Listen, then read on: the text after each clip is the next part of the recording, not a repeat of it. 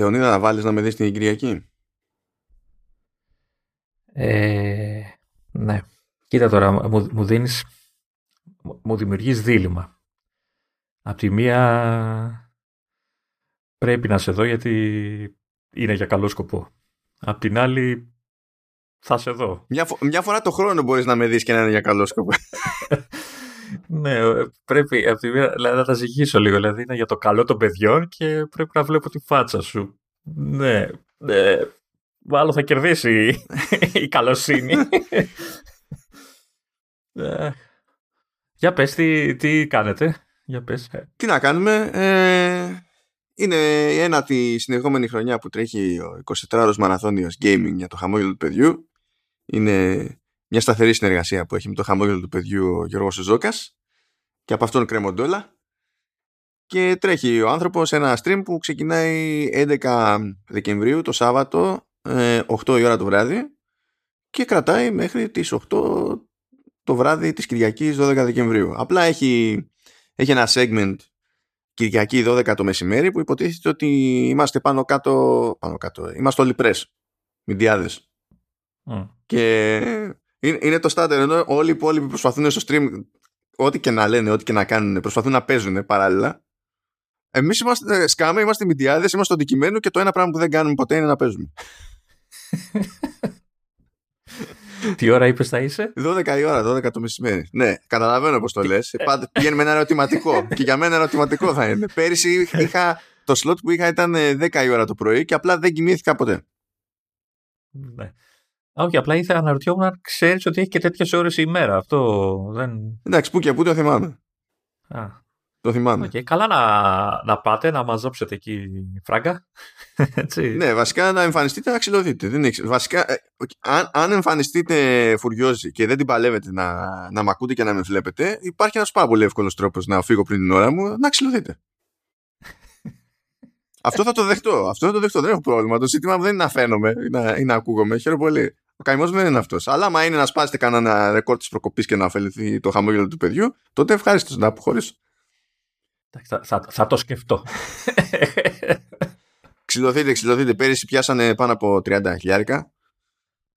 και, καλή και κάτι πρέπει να κάνουμε φέτος. Ξέρω εγώ. Δηλαδή έχουμε, πλέον έχουμε στόχους, έχουμε προοπτικές, έχουμε όνειρα για το, για το πόσο μπορούμε να πιάσουμε. Πρέπει, πρέπει να το ανεβάσουμε αυτό το ποσό. Yeah.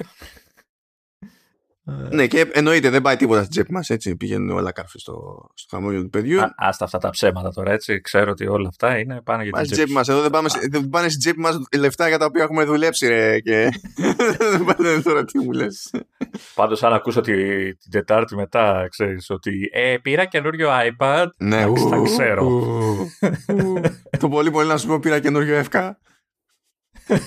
Αυτό σίγουρα. Στην καλύτερη. Αυτό θα είναι. Οπότε, παιδιά, χωθείτε. Όποτε σας βολεύει στην τελική, το ζήτημα δεν είναι να πετύχετε μέρα 12 η ώρα. Όποτε σας βολεύει, θα υπάρχουν stand-up comedians, θα υπάρχουν YouTubers, θα υπάρχουν δημοσιογράφοι του, του χώρου, θα υπάρχουν ό,τι να είναι, ό,τι θέλετε. Θα, θα χώσεις link στα notes, έτσι, να ξέρει ο άνθρωπος. Ναι, βέβαια. Στη, Στις σημειώσεις θα έχω πρώτα-πρώτα το, δηλαδή το link της προσπάθειας, της όλης αυτής της προσπάθειας. Δεν βάζω το link για το YouTube, διότι. Άκου το άλλο, είδα είναι τόσο φοβερή πλατφόρμα το YouTube που τις, τις τέσσερις τελευταίες χρονιές με το 24ωρο το, το stream έχει κλατάρει και δεν έχει κάνει archive όλο το βίντεο και έχει χαθεί υλικό.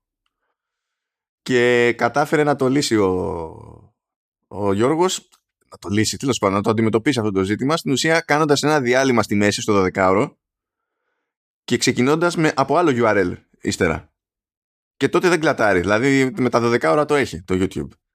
Και τι, δηλαδή πρέπει αυτός που παρακολουθεί να πάει σε, άλλο, σε άλλη σελίδα; Θα, θα υπάρξει Όχι σε άλλη σελίδα, γιατί στην ίδια σελίδα απλά θα αλλάξει το embed, θα έχει πάντα το σωστό ανά πάσα ώρα και στιγμή, ρε παιδί μου. Δεν είναι αυτό το θέμα. Απλά γίνεται αυτή η παπάντζα, διότι μετά χάνεται, παθαίνεις μια το, το archive, δηλαδή με το full 24 ώρο. Το οποίο δεν καταλαβαίνω γιατί συμβαίνει, διότι είπαμε, ναι, καταλαβαίνω 24 ώρες βίντεο, αλλά δεν είναι ότι πηγαίνεις και χτυπάς πάνω σε κάποιο εγγενές όριο που βάζει το YouTube από τη μία και δεύτερον ε, είναι μαραθώνιος ε, στην Ελλάδα. Δεν είναι μαραθώνιος με Μαρία Κάρη και Μπόνο. Είναι, δηλαδή δεν μπορεί να είναι τόσο το bandwidth που να μην την παλεύει το YouTube. Δηλαδή, Μήπως ε, γεμίζει κάρτα SD που το αποθηκεύουν για να... Η κάρτα μνήμης του PS2, ξέρω εγώ. Ναι. δεν, ξέρω, δεν ξέρω τι παίζει. Αλλά τέλος πάντων, παίζει αυτή η τράμπα εκεί μέσα στη μέση του, του προγράμματος. Αλλά τουλάχιστον έτσι δεν έχουμε φύρα, ρε παιδί μου. Ε, και από εκεί και πέρα θα, θα δω. Άλλες χρονιές πήγαινα προς το τελείωμα του 24ωρου. Και μου λείπει λίγο αυτό γιατί εκεί πέρα, ξέρεις, στο, στο κλείσιμο ήταν πλέον τελείως γκολ ο Γιώργος, ο Ζώκας. και τον κοροϊδεύω. Ναι, ναι. Μπράβο ρε. Αυτό λοιπόν θα βάλω τα links. Ακούσατε το πρόγραμμα. Στη σελίδα υπάρχει ούτως ή άλλως και περισσότερη πληροφορία για να δείτε τι σας γυαλίζει, ποιος σας γυαλίζει και τα λοιπά για να ακούτε, χαζεύετε να σας κάνει παρέα εκεί στο Σαββατοκύριακο και κάντε τα κουμάντα σας. Και τε, σκάστε εκεί πέρα. Του κουντούκου. Του κουντούκου. Εγώ θα δουλεύω την ώρα που θα είσαι σιγά μοτό. Θα δουλεύεις 12 η ώρα. Α, ναι, ναι, ναι. Εσύ έχεις, ναι. Είναι λογικό εσύ να έχεις δουλειά 12 η ώρα. Γι' αυτό λοιπόν υπάρχει το archive και τα λοιπά. Αλλά μπες εσύ βάλει λεφτά στην τύχη κάποια ώρα και Για να μην την γλιτώσω ποτέ όμως. Δεν δε σου φτάνει που σε ακούω κάθε εβδομάδα. Πρέπει να σε δω κιόλας. Λοιπόν, και μιας και είπα Μπόνο, θυμήθηκα εκείνο το, το κομμάτι. Το, το One. Πώς πηγαίνει αυτό, πηγαίνει One Love, One Blood, One Life. Πρόσεχε, θα πεις τώρα. Πορνάει αυτό το κομμάτι, είναι ωραίο κομμάτι. Μην μη, το. Αφού ξέρεις τι θα συμβεί. Ξέρεις τι θα συμβεί. Προσπαθώ να κάνω πάσα.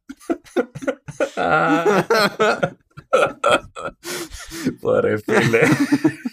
Μόνο στο δικό σου μυαλό τέτοια πάσα.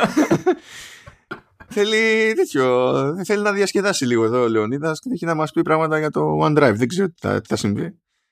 Υπάρχει ε, θέλω, να, ναι, θέλω να σε ρωτήσω αν θυμάσαι πότε ήταν πριν κάνα δύο επεισόδια που μας έκανες έτσι, μας μετέφερες τις εντυπώσεις σου για το Mac ε, με το M1 Pro που είχε στα χέρια σου. Ναι, αλλά γιατί, γιατί ξύνεις πληγές τώρα, δηλαδή... Θυμάσαι λοιπόν που ένα από τα παράπονα που είχες ήταν ότι έκανες πράγματα, ξέρεις, το, το φόρτωνες στο το μηχάνημα και αυτό απλά σε αγνοούσε και δεν ξύπναγε κανένα πυρήνα από τους διαθέσιμους. Έτσι, είχε έναν με το ζόρι, ξέρω εγώ, που υποτίθεται ότι δούλευε για ό,τι του βάζεις να κάνει και οι άλλοι απλά σε γράφανε, ρε παιδί μου, που λέγανε ότι ξέρεις, δεν αξίζεις, ρε παιδί μου. Τους... Ναι, είναι, αυτοί οι πυρήνες δεν είναι για σένα. Ε, λοιπόν, ε, guess what; Σου βρήκα πράγματα, τους φορτώσεις όλους μαζί ταυτόχρονα και ε, κατευθείαν όμως, έτσι, δηλαδή, OK. Okay. Για πάμε. Ε, ναι, πώς το λέει η Microsoft ανακοίνωσε ότι ετοιμάζει το, ε, το OneDrive για M1, ξέρεις, native έκδοση και τα λοιπά του client. Ε, όχι, και αυτοί, εκτός, δηλαδή μετά, μετά το Dropbox που περιμένανε και αυτοί ένα χρόνο και για να το πάρουν απόφαση, αποφάσισε και η Microsoft, ε, όχι, δεν το πιστεύω.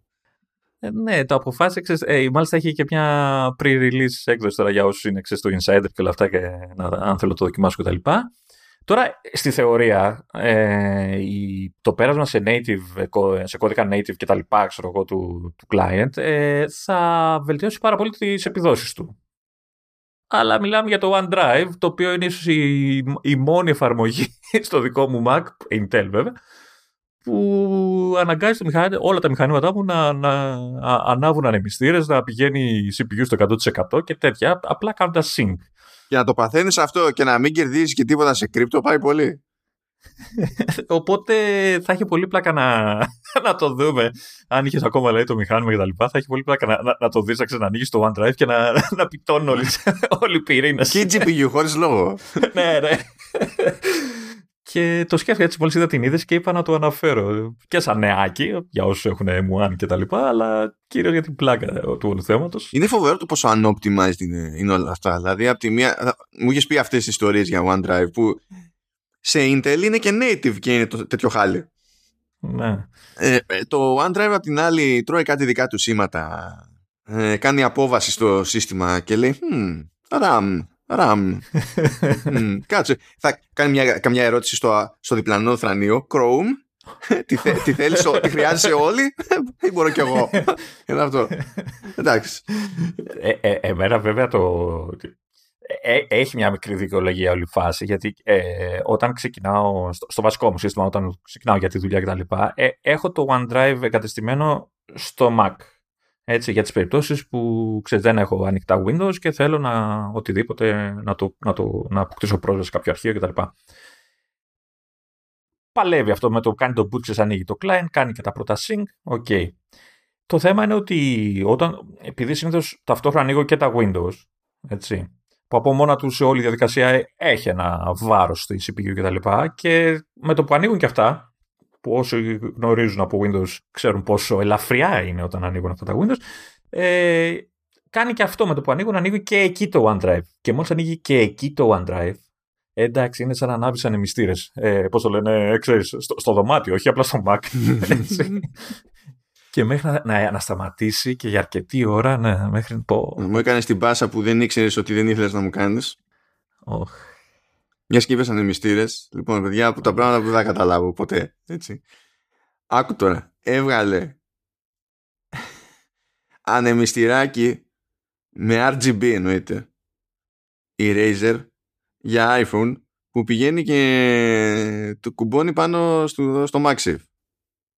Α, κάπου το πήρε το μάτι μου αυτό. Γιατί; Αυτή είναι η σωστή αντίδραση. Είναι από τι μεγαλύτερες ηλικιότητες, διότι πηγαίνεις και βάζεις ένα μυστηράκι σε μια συσκευή που είναι ερμητικά κλειστή, του βάζεις την έξω μεριά του τζαμιού και φυσάει ε, στο μέρος που δεν είναι καν στην πραγματικότητα το, το, το, chip που βγάζει την πόλη τη ζέστη. Είναι λίγο πιο πάνω. Είναι, δεν, δεν είναι εκεί. Αλλά το βάζει για να φυσάει πάνω σε μια γυάλινη επιφάνεια και να πετυχαίνει τι; Ε, εξηγήσανε το λόγο. Για, τι, τι, σε τι αποσκοπεί αυτό, δηλαδή υπάρχει κάποιο λόγος που το βγάλανε. Δηλαδή, εντάξει, OK, okay, ζεσταίνονται τα, τα υλικά, άμα αρχίζεις και τραβάς βίντεο και δεν ξέρω πόση ώρα, 4K και δεν ξέρω τι. Ναι, εντάξει, αλλά. Ε, και καλά ξέρεις ότι θα ρίχνει τη θερμοκρασία και έτσι θα μπορείς να ε, γλιτώνεις από thermal throttling. Τι, τι, τι, ποιο. Δεν παίζει, παιδιά, αυτό; Δηλαδή- το οποίο βέβαια μετά θα το τρως εσύ στη μάπα γιατί από το θόρυβο που κάνει αυτό το ανεμιστράκι που εικάζω, έτσι και θα γράφεται στο βίντεο, θα πρέπει να τρως εσύ χρόνο για τον, καθα... για τον καθένα. Έχει ταβάνι, λέει 30 decibel, αλλά λέει οι στροφές πηγαίνει μέχρι σχεδόν 6.500 RPM. Δεν ξέρω τι σημαίνει εδώ πέρα. 6.500 RPM, RPM, ρε φίλε, άμα το ακουμπήσει κάτω στο τραπέζι θα αρχίσει να απογειώνει. Θα γίνει. Μήπως θα λένε να, να, να φτιάξουν ένα υποτυπώδες drone και Ξέρεις, είναι, δεν είναι κακή ιδέα. Και φυσικά, άκου, άκου, αν έχετε όνειρα του στείλω ότι θα, το βάλω, θα έχω το τηλέφωνο στα χέρια μου και θα το βάλω, θα το κουμπώνω αυτό από πίσω, θα μένει με το μαγνήτη και θα λειτουργεί, θα είμαι ο καλύτερος. Guess again. Γιατί για να λειτουργήσει αυτό θέλει ρεύμα και πρέπει να κουμπώσει το USB-C πάνω. Εντάξει. Πραγματικά το έβλεπα και δεν μπορούσα να καταλάβω τι συμβαίνει. Ποιο είναι το, το point. Δεν ξέρω αν μπορούμε να το ρίξουμε στην κατηγορία των άχρηστων αξιζουάρ, δηλαδή όπως είναι αυτή Τώρα αυτό δεν ξέρω πόσο άχρηστο είναι, αλλά έτσι μου φαίνονται εμένα. Αυτή η, η φακή που βγάζουν οι εξωτερικοί, που τους κουμπώνεις πάνω στην κάμερα, δεν ξέρω πόσο δουλειά κάνουν. Αλλά όλα αυτά μένα μου φαίνονται λίγο. ή τα, τα χερούλια που, που κολλάγαν που ήταν σαν ντουλάπα μετά το, το κινητό που κρέει αυτά τα στρογγυλά που το κρατάς και καλά. δεν ξέρω αν μπορούμε να τα χώσουμε σε μια κατηγορία όλα αυτά τα αξεσουάρ. Ε, κάτσε τώρα, εσύ για τα pop socket λες. Αυτά ναι, τα στρογγυλά που τα κολλάς και το κρατάς μετά το κινητό. Εντάξει, τουλάχιστον αυτό μπορείς να πεις ε, είναι προφανές ότι μου δίνει grip. αυτό. Έλα μωρέ που σου δίνει grip ε, σου, τώρα. Σου δίνει grip. δεν, το, δεν τα γουστάρω ούτε εγώ τα pop sockets. Αλλά σου δίνει grip. Έχεις να πιάσεις κάπου Έλα, κάπου. Μωρέ. Είναι, είναι σαν να μου λες ότι και αυτές οι, οι μπουρδες που βγάζανε πριν από μερικά χρόνια που τις κούμπονε στη θύρα των ακουστικών και κρεμόντουσαν μκίε από, από κάτω, ε, ομορφαίνουν το κινητό. Έλα τώρα. Έλα τώρα, βλακίες. Δίνουν grip. Για αυτό το ανεμιστηράκι τώρα που είναι αυτό. Είναι, είναι, σαν, ε, είναι σαν να βάλετε ψυγιάκι στην οροφή του αυτοκινήτου και να λέτε: Ωραία, θα είμαστε δροσερά μέσα. δηλαδή. Δεν το άμα είναι για ψυγείο στο αυτοκίνητο, το βάλετε το μέσα να έχει καμιά μπύρα. να πίνουν οι άλλοι που δεν οδηγούν. Έτσι. Πάντως έχω να πω, έχω να πω ότι ε, υπάρχει τουλάχιστον ένα χρήσιμο πράγμα στη συσκευασία και αυτό είναι ένα καλώδιο USB-C 1,5 μέτρο. Α, το 1,5 μέτρο. Ναι, καταλαβαίνεις ότι θα είναι μόνο τροφοδοσία, θα είναι USB 2 για data. Αλλά λες τέλος πάντων αυτό θα φανεί χρήσιμο κάποια στιγμή. Για ποιο λόγο 1,5 μέτρο; Ω τι, ότι θα φορτίζει τι, το, το, το κινητό έχει, θα έχει, pass, έχει pass through αυτό το πράγμα. Δηλαδή, όχι, όχι, θύρα... όχι πρέπει, να το, πρέπει να παίρνει ρεύμα το τέτοιο. Δεν το φορτίζει. Δεν τρέχει μπαταρία. Πρέπει να είναι κουμπωμένο με ρεύμα. Νόμιζα ότι παίρνει ρεύμα από το ίδιο το κινητό. Ξέρεις, το συνδέεις με το. Όχι, όχι. Δηλαδή, αν το βάζεις αυτό και πρέπει να είσαι και με καλώδιο. άρα, άρα πώς το λένε, ξαϊλώνονται τα όνειρα για drone. Αυτό πρέπει να το κάνουν ασύρματο. Παιδιά, αυτό είναι σε κάποιο εργοστάσιο στην Κίνα. Είχαν μείνει διάφορα υλικά και δεν ξέρουν τι να κάνουν. Και σου λέει τι μπορούμε να φτιάξουμε; Με αυτά που έχουμε. και μετά πετάχτηκε κάποιος και είπε ναι, αλλά χωρίς RGB. και Έτσι. κάνανε το εξτραδάκι, ρε παιδί μου. Έτσι. Είναι, αυτό είναι above and beyond, δεν το κατανοώ. Λοιπόν, και ναι, OK. Okay. Και φάτι ξεκινάμε. δεν, δεν μπορώ να πω. Αλλά έχουμε και πρόγραμμα. Έχουμε και πρόγραμμα. Για πάμε λοιπόν, Λεωνίδα. Πάμε εκεί, Apple TV Plus.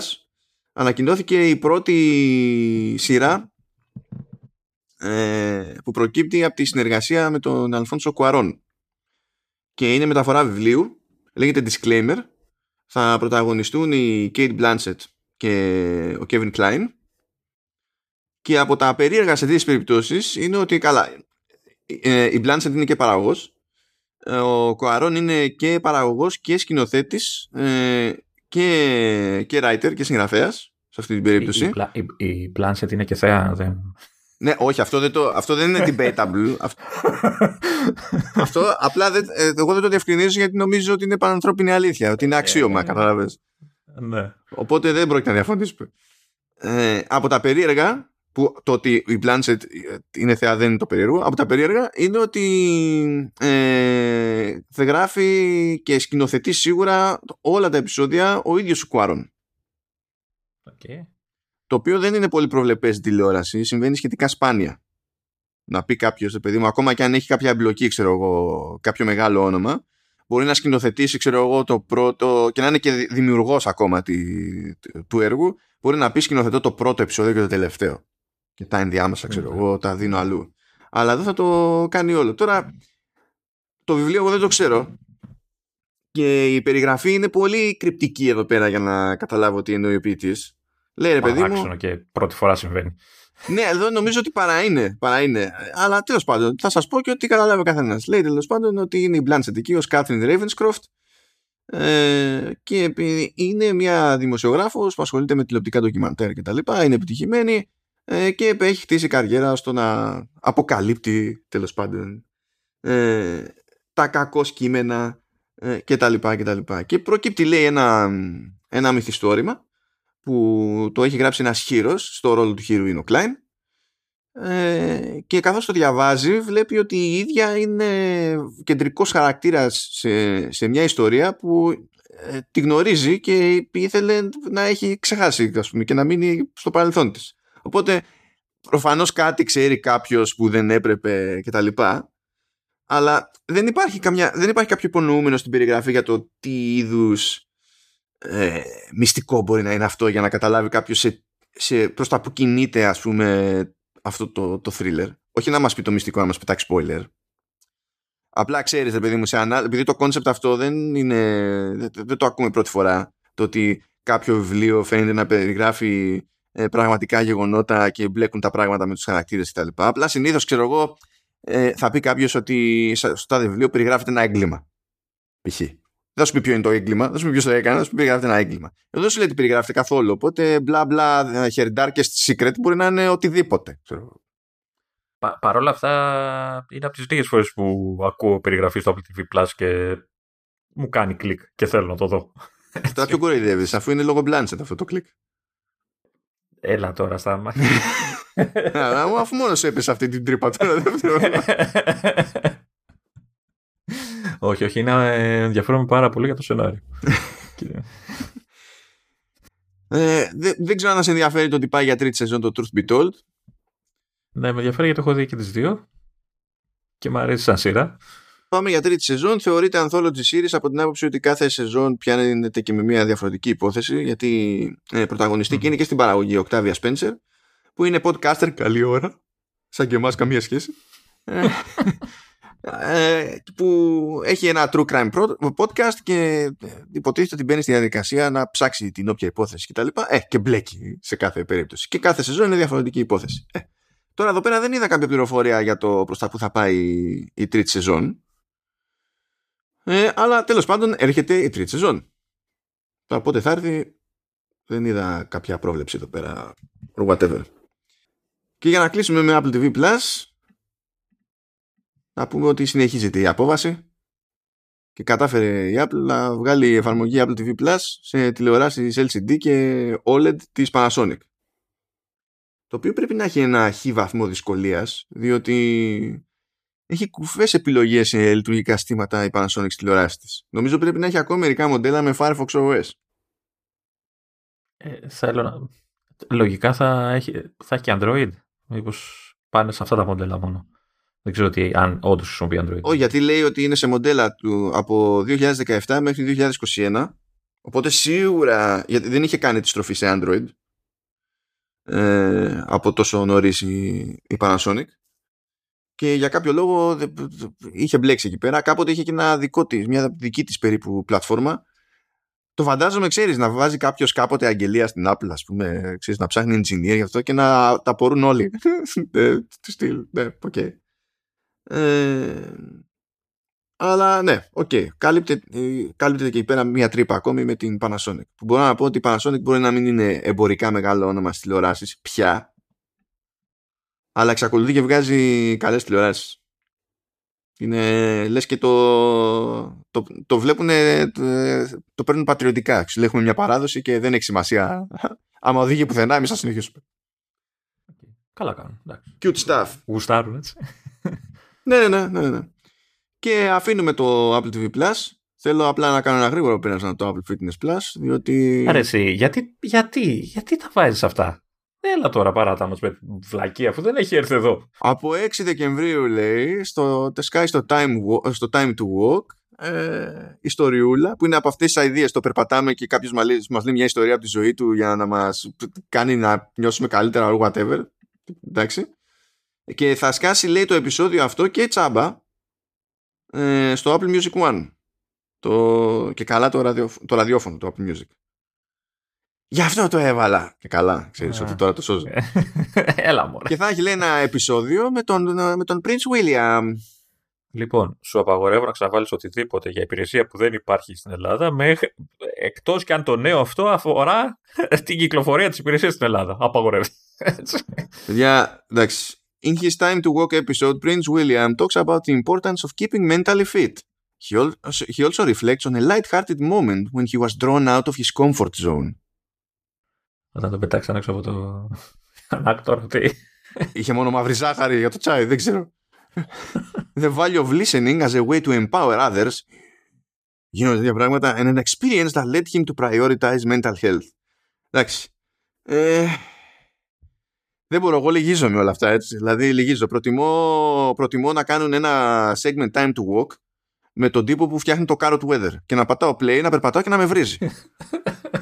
Θα το εκτιμήσω περισσότερο. Προχώρα, ρε. ρε Πάμε. Apple Arcade. Απλή αναφορά. Είχαμε μόνο κυκλοφορίες Plus αυτή τη δόση. Το Dandara Trials of Fear Plus και το Odmar Plus. Δεν έχουμε κάτι καινούριο. Το Dandara εντωμεταξύ νομίζω το έχω κάπου στο PlayStation 4 για λόγους που δεν θυμάμαι. Δεν ξέρω τι, τι παίζει. Πάντως ε, ε, τα έχω δει και τα δύο λιγάκι. Ε, Dandara περίεργο.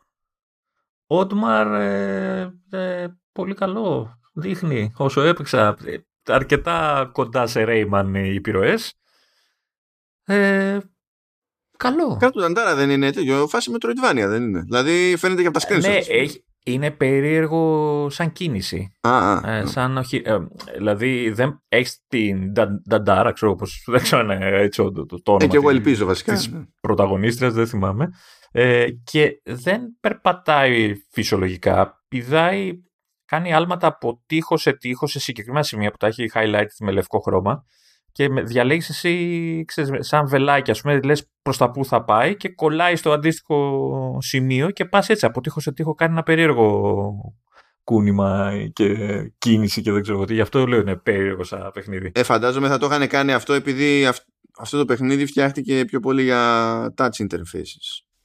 Ναι, εντάξει, όχι, δεν έχει. Ναι, προφανώς. Ε, δεν ξέρω, ναι, δεν ξέρω τώρα αν μου λες υπάρχει και σε PlayStation αυτά, δεν ξέρω αν εκεί. Αλλά λογικά το ίδιο, η ίδια λογική πρέπει να είναι. Δεν νομίζω να έχει τόσο μεγάλη διαφορά στο χειρισμό του. Δεν, δεν, δεν πολύ θυμάμαι. Ε, αλλά και το Dantara λες ότι σου θυμίζει, φαντάζομαι, Rayman εννοείς Rayman Legends και τέτοια. Όχι το Dantara, το, το Oddmar. Το, το Oddmar, ναι, το Oddmar. Sorry. Mm. Ε, έχει, κοίτα, έχει ίδιου τύπου μυστικούλια, ξέρεις, περπατάς και ανοίγει ξαφνικά ο τείχος και από πίσω κρυβόταν κάτι. Έχει, ξέρεις, ε, μάζεψε τα, όλα τα νομίσματα, αλλά βρες και τα τρία μεγάλα που είναι τα μυστικά. Έχει λίγο από το χιούμορ, θυμίζει λίγο Rayman.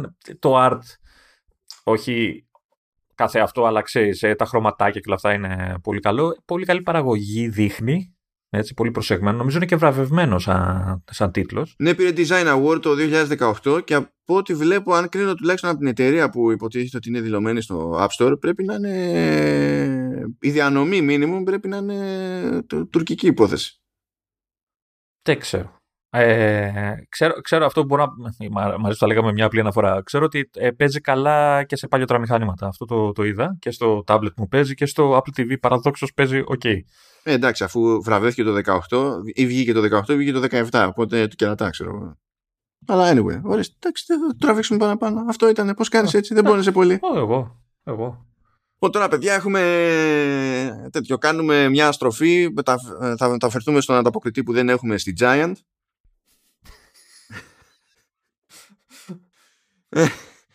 Τι εννοείς ότι θα μεταφερθούμε; Πάμε να ψάξουμε τη Βίρνα, να δούμε σε ποια χώρα θα την πετύχουμε, διότι συνεχίζονται τα δράματα εκεί πέρα με το, με το App Store. Ε, είναι στη φάση τώρα που όλοι απλά κάνουν pylon, άλλοτε με λογική και άλλοτε στην τύχη. Οπότε δεν ξέρω, είναι έτσι όπως προχωρεί, προχωράει η υπόθεση σε, που έχει και πολιτικές προεκτάσεις στην πραγματικότητα γίνεται όλο πιο κούκου. Δηλαδή φροντίζουν μόνοι τους όλοι οι εμπλεκόμενοι να μην είναι ξεκάθαρο ποιος είναι ο, ο μεγαλύτερος κουλός στην όλη υπόθεση. δηλαδή τώρα σκάει λέει την, η, η Ιταλική Επιτροπή Ανταγωνισμού και βαράει ένα πρόστιμο, άλλο ένα πρόστιμο το οποίο αυτό είναι και μικρό σχέση με προηγούμενα που έχει σκάσει ίδια ε, στην Apple και είναι λέει 11 εκατομμύρια δολάρια 10 εκατομμύρια ευρώ τέλος πάντων. Ε, γιατί λέει χρησιμοποιεί προσωπικά δεδομένα χρηστών ε, για διαφημιστική δραστηριότητα χωρίς να το ξεκαθαρίζει λέει, αυτό προς, προς τους χρήστες. Και κοντοστάθηκα λίγο εκεί πέρα. Γιατί λέω... Ναι, και, και εγώ προσπαθώ να καταλάβω ποιο είναι το πρόβλημα. Αλλά, OK. Okay. ναι, διότι, εντάξει, η αλήθεια είναι ότι θέλει τώρα πολύ ψάξιμο για να αισθανθούμε σίγουροι, αλλά σύμφωνα με, το, με την απόφαση της Επιτροπής Ανταγωνισμού, δηλαδή τα λέει αυτά που τα λέει, αλλά δεν φέρνει κάποιο παράδειγμα. Το οποίο δεν διευκολύνει κανέναν να μην φέρει καν κάποιο παράδειγμα. Τώρα ξέρουμε ότι η Apple έχει, ID, ε, ε, έχει ad ε, identifier σε κάθε συσκευή που μπορεί ο χρήστης να πάει και να το κάνει reset manually.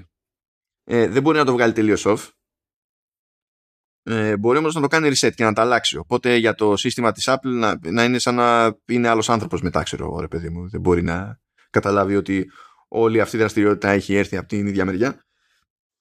OK, okay, ξέρω εγώ, μέχρι εκεί. Αλλά όταν πηγαίνει και μαζεύει δεδομένα η Apple από εφαρμογές σου, πετάει συνήθως μια οθονάρα και σου λέει είναι αυτό και αυτό και το θέλω για εκείνο και για εκείνο το λόγο και συνήθως δεν είναι για διαφημιστική δραστηριότητα. Για τις περιπτώσεις που είναι για διαφημιστική δραστηριότητα, ε, το διευκρινίζει αρκετά καλά. Νομίζω ότι σε αυτές τις περιγραφές και σε αυτές τις οθόνες έχει την πιο απλή γλώσσα που έχω πετύχει για, τέτοιε, για τέτοιες φάσεις. Τώρα, αν τα συλλέγει αυτά και έχει παίξει κάποιο φαινόμενο που τα έχει χρησιμοποιήσει και για κάτι άλλο κατόπιν εορτής και το έχει πάρει χαμπάρι αυτό η Ιταλική Επιτροπή Ανταγωνισμού, πάρα πολύ ωραία να χώσει πρόστιμο. Αλλά ούτε ένα παράδειγμα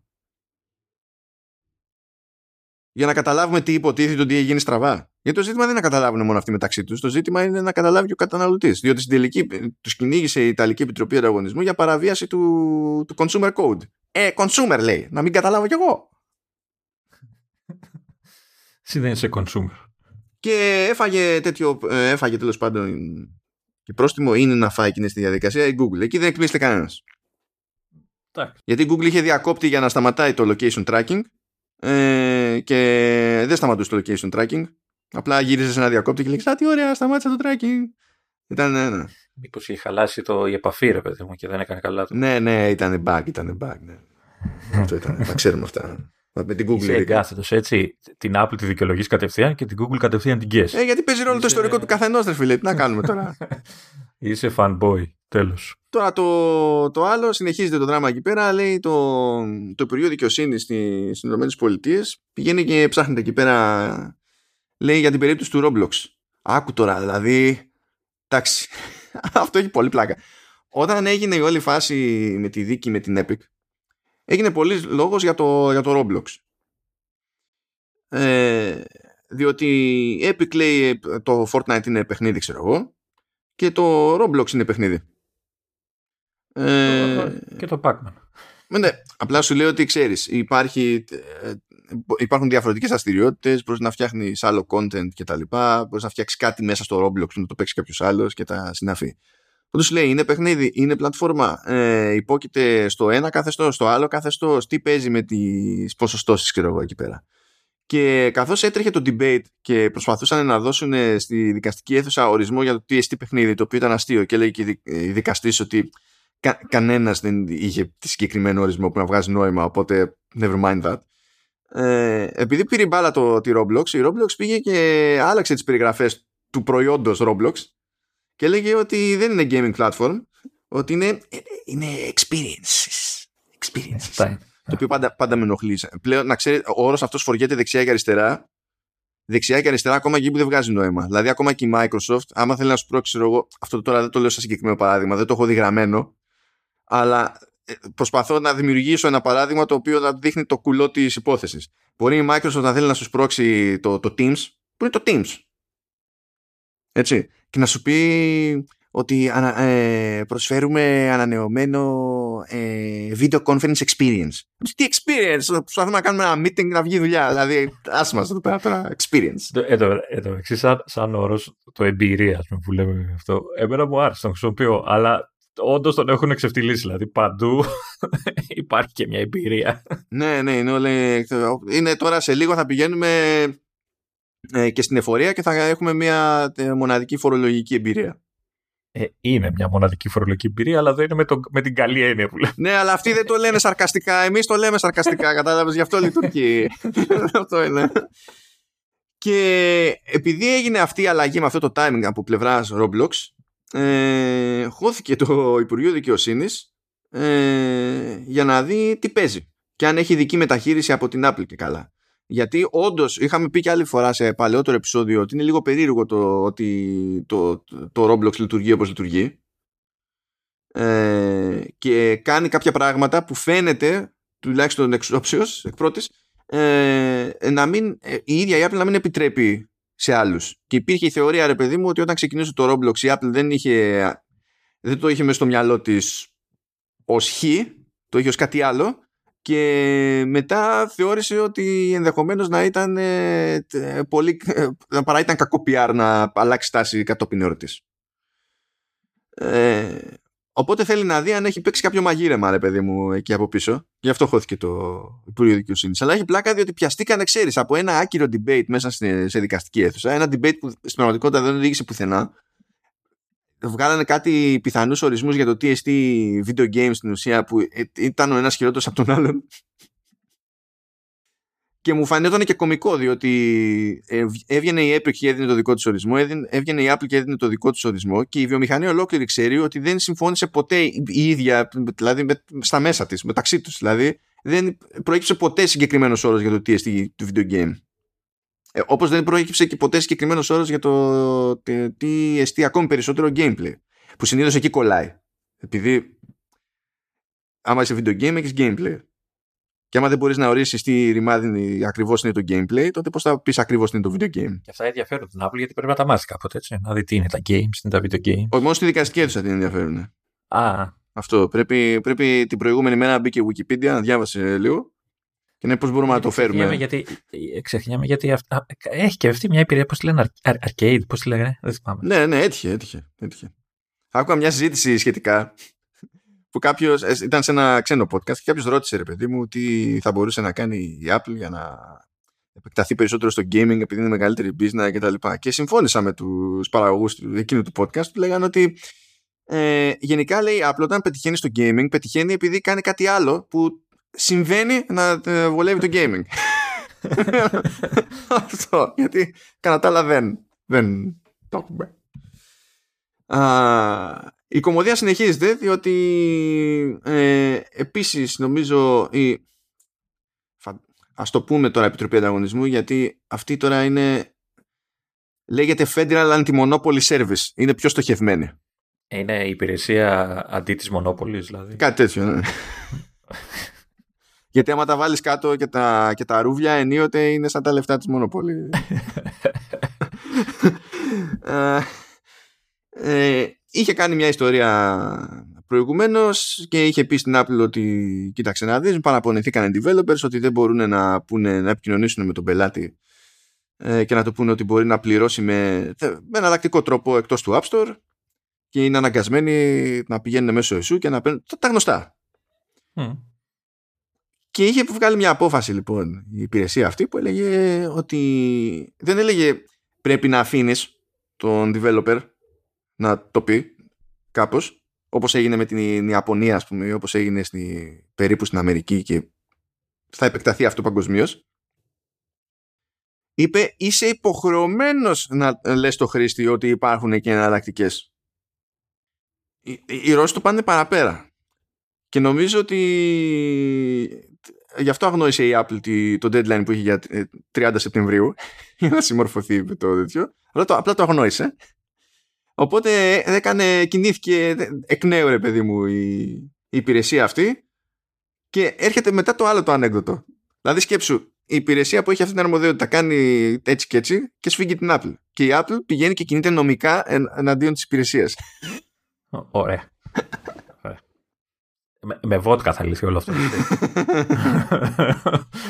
δεν θέλω έτσι, δεν θέλω. Λικέρ πατάτας θα το λες. Λικέρ πατάτας. Ε, εντάξει. Ε, το, εδώ νομίζω ότι ενώ δεν είναι πάλι bad PR αυτό για την Apple.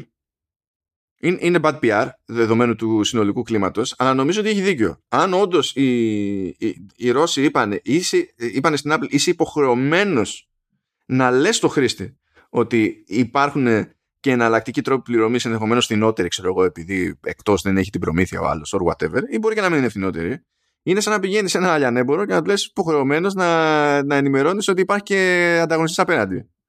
Δηλαδή, δεν πρόκειται να γίνει αυτό το πράγμα. Δεν πρόκειται. Εκεί πέρα νομίζω ότι. Πώς να σου πω, πρώτα γράψανε την απόφαση. Μάλλον αντί πρώτα να γράψουν την απόφαση και μετά να ανοίξουν μπουκάλι βότκα, πρώτα ανοίξανε μπουκάλι βότκα και μετά γράψανε την απόφαση.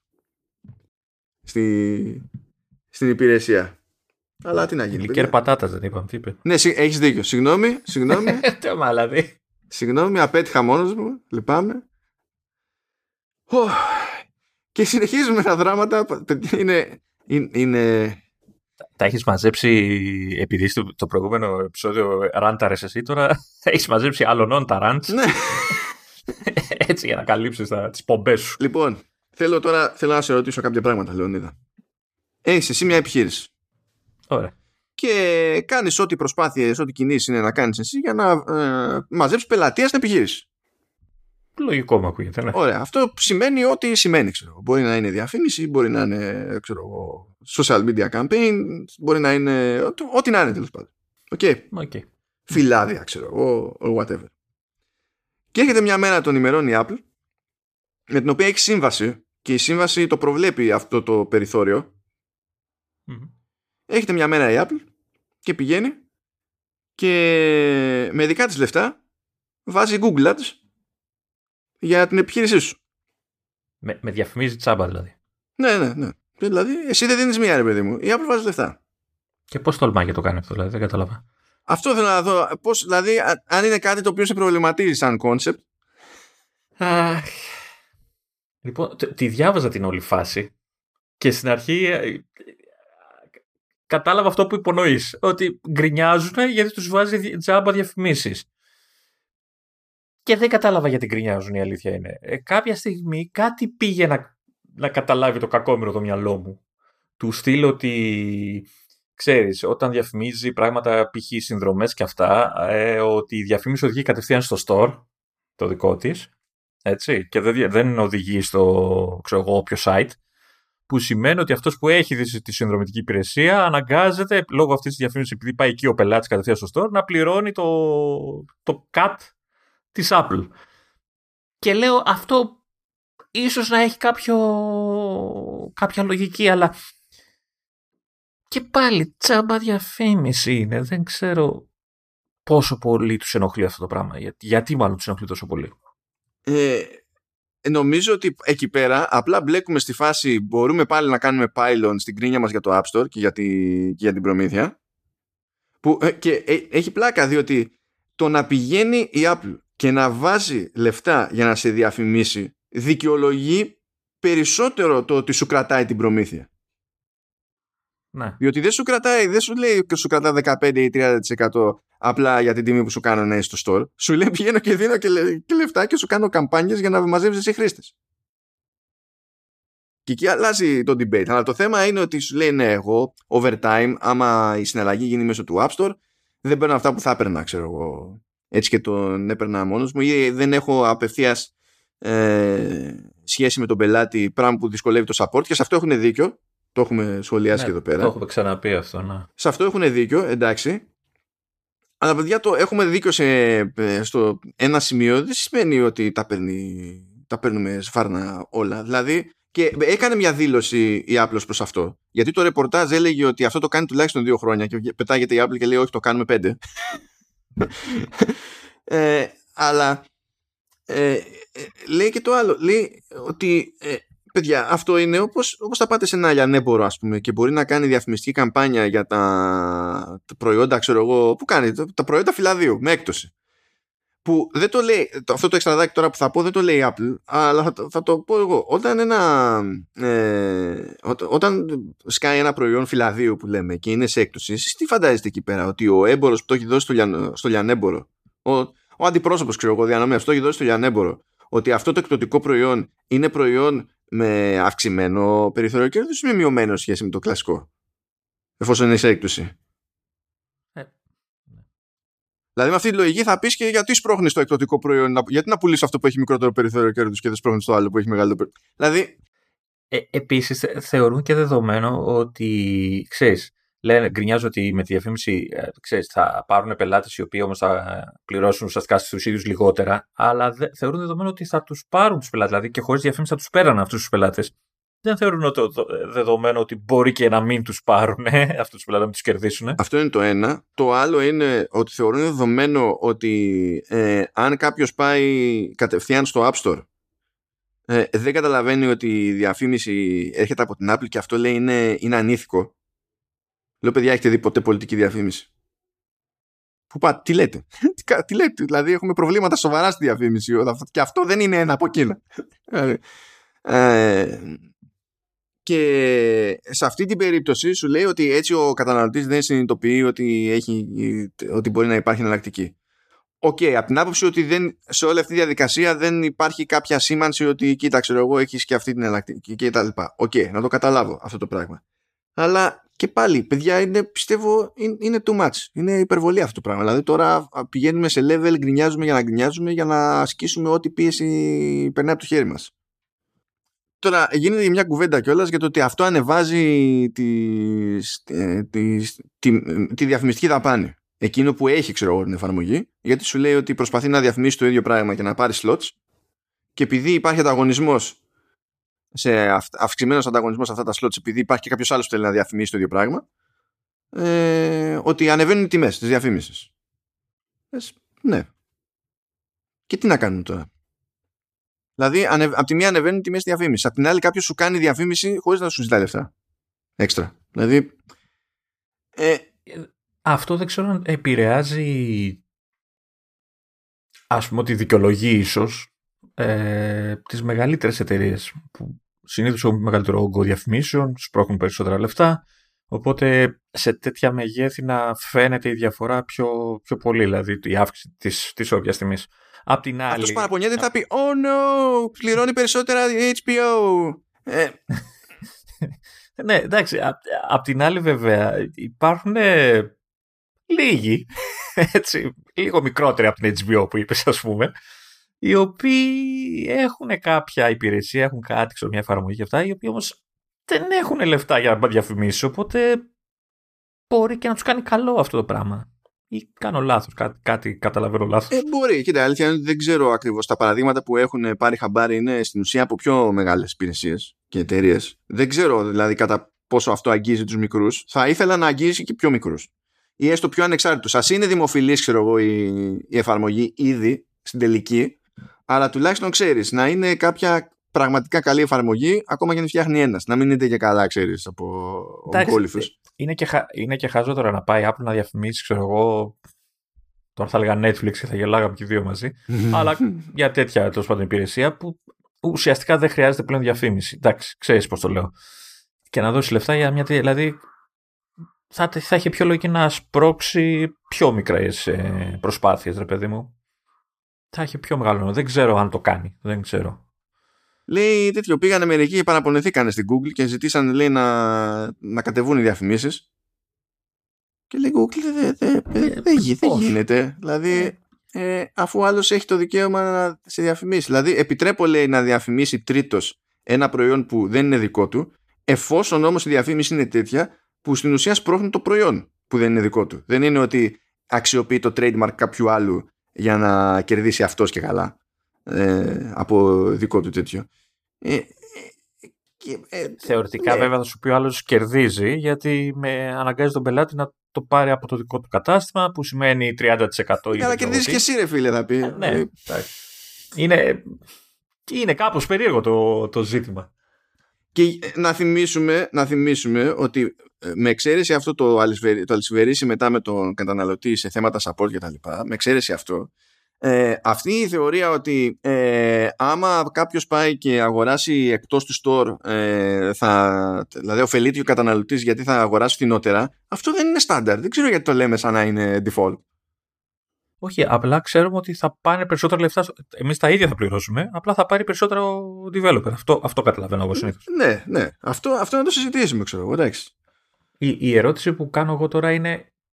Αυτό το κάνει η Apple. Καλός ή κακός το κάνει, έτσι οι developers δεν το ξέρουν. Όταν δηλαδή γίνεται ή διαθέτουν το προϊόν τους, δεν υπογράφεται κάποιο συμφωνητικό τους ή ξέρω εγώ να τους πει Apple ότι ξέρεις τι, από τη στιγμή που είσαι μέσα θα κάνω και αυτό. Τους ενημερώνει. Κοίτα, η, το ρεπορτάζ του Forbes λέει ότι δεν τους ενημερώνει. Δηλαδή, γιατί έχει κάποια, ε, κάποιες ατάκες από anonymous developers που λένε ότι είναι λέει χωρίς τη δική μας συγκατάθεση. Ε, η Apple στην απάντησή της λέει ότι δύο τεινά. Πρώτον, το επικοινωνούμε για αυτά τα πράγματα λέμε στους developers. Φροντίζουμε να το ξέρουν. Ποιος ξέρει τώρα; Δεν μπορούμε να το διαπιστώσουμε το ένα ή το άλλο. Αλλά αυτό που είναι πιο εύκολο να διαπιστωθεί είναι ότι το ότι έχουμε αυτή τη δυνατότητα ε, είναι κάτι το οποίο σημειώνουμε στο developer agreement. Που, που αποδέχεται ο άλλος, στους όρους που αποδέχεται ο άλλος για να μπει στο App Store. Άρα θεωρητικά γνωρίζουν, είναι ενήμεροι. Ναι, μπορεί να μην είναι ενήμεροι για τη συγκεκριμένη μεμονωμένη κίνηση, ξέρω εγώ, αλλά δεν είναι κάτι που ξαφνικά φύτρωσε από το πουθενά. Και αυτό καλύπτει την πρόθεση εντός και εκτός App Store. Που σε αυτή την περίπτωση μιλάμε για ε, πρόθεση εκτός App Store. Αλλά όταν θα μπει στη διαδικασία να σου φτιάξει ένα άρθρο τέλος πάντων, να κάνει, ξέρεις, να σπρώξει την εφαρμογή σου, ξέρω εγώ, ή να σε βάλει σε μια συλλογή κτλ. Που αυτό είναι περίπου editorial work. Ε, και αυτό τεχνικώ είναι διαφήμιση, είναι πρόθεση. Μπορεί να μην πληρώνει η Apple πέραν του ότι πληρώνει εκείνον που ετοιμάζει το κείμενο στην πραγματικότητα και όποιον το μεταφράζει μετά. Ε, αλλά και αυτό είναι μια προωθητική ενέργεια, ρε παιδί μου. Που σε αυτή την περίπτωση δεν πηγαίνεις εσύ στην Apple και λες: «Ε, Κάνε μου ένα feature, κάνε μου ένα feature, κάνε μου ένα feature. Έχετε η Apple και σου λέει: Θα σου κάνω ένα feature. Δεν ξέρω αν σε ενδιαφέρει να σου πάρω μια συνέντευξη. δεν ξέρω.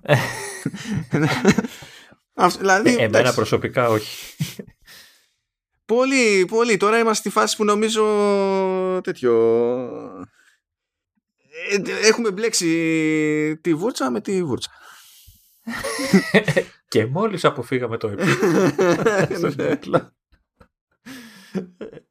πολύ, πολύ περίεργο αυτό το, το πράγμα. Ε, κοίτα, θε, θε, δεν θέλω να είμαι κακός, αλλά θέλω να πιστεύω δηλαδή ότι το Forbes, γιατί αυτό από ό,τι κατάλαβα ξεκίνησε, έβγαλε το, το πράγμα αυτό στη φόρα, στη δημοσιότητα, ε, ότι έχει στοιχεία, έχει πράγματα, έχει πράγματα που ενοχλούν και κάνουν κακό στους developers, τα οποία εγώ τουλάχιστον δεν τα καταλαβαίνω σε όλο αυτό το θέμα. Θέλω να το πιστεύω ρε παιδί μου, δεν ξέρω τι... Ε, απλά έτσι, σαν πρώτη, α, ξέρεις, στο πρώτο άκουσμα μου δημιουργείται απορία. Δηλαδή γκρινιάζουν επειδή τους βάζει τσάμπα διαφήμισης. Εντάξει, OK. Okay. Τι να πω. Δηλαδή τώρα σκέψου, ε, και, ακόμη και να κερδίζει η Apple από αυτή τη διαδικασία, που θα πει ότι κερδίζει σε commissions, σε προμήθειες. Ναι. Πάρα πολύ ωραία. Και ακόμη και έτσι, πώς θα πεις, πώς τολμάς να βάζεις δικά σου λεφτά για να σπρώξεις τη δική μου την business και από αυτή τη διαδικασία να βγάζεις κι εσύ; Δηλαδή το, το σωστό ποιο είναι, να έβαζε λεφτά ε, και ε, να κέρδιζε μόνο ο developer ή να μην έβαζε ποτέ λεφτά η Apple. Οπότε να μην κέρδιζε ο developer και αυτό που κερδίζει έτσι; Ποιο είναι το πιο σωστό όλων, δεν καταλαβαίνω. Σου ξαναλέω, ε, έχω την εντύπωση ότι θεωρούν δεδομένο ότι τους πελάτες που αποκτούν από τις διαφημίσεις της Apple θα τους αποκτούσαν έτσι κι αλλιώς. Πράγμα που δεν είναι σίγουρο και νομίζω το ξεχνάνε αυτό το πράγμα. Ναι, μπορεί να κερδίζει, να αυξάνονται τα commissions και όλα αυτά, αλλά αυξάνονται και οι πελάτες σου.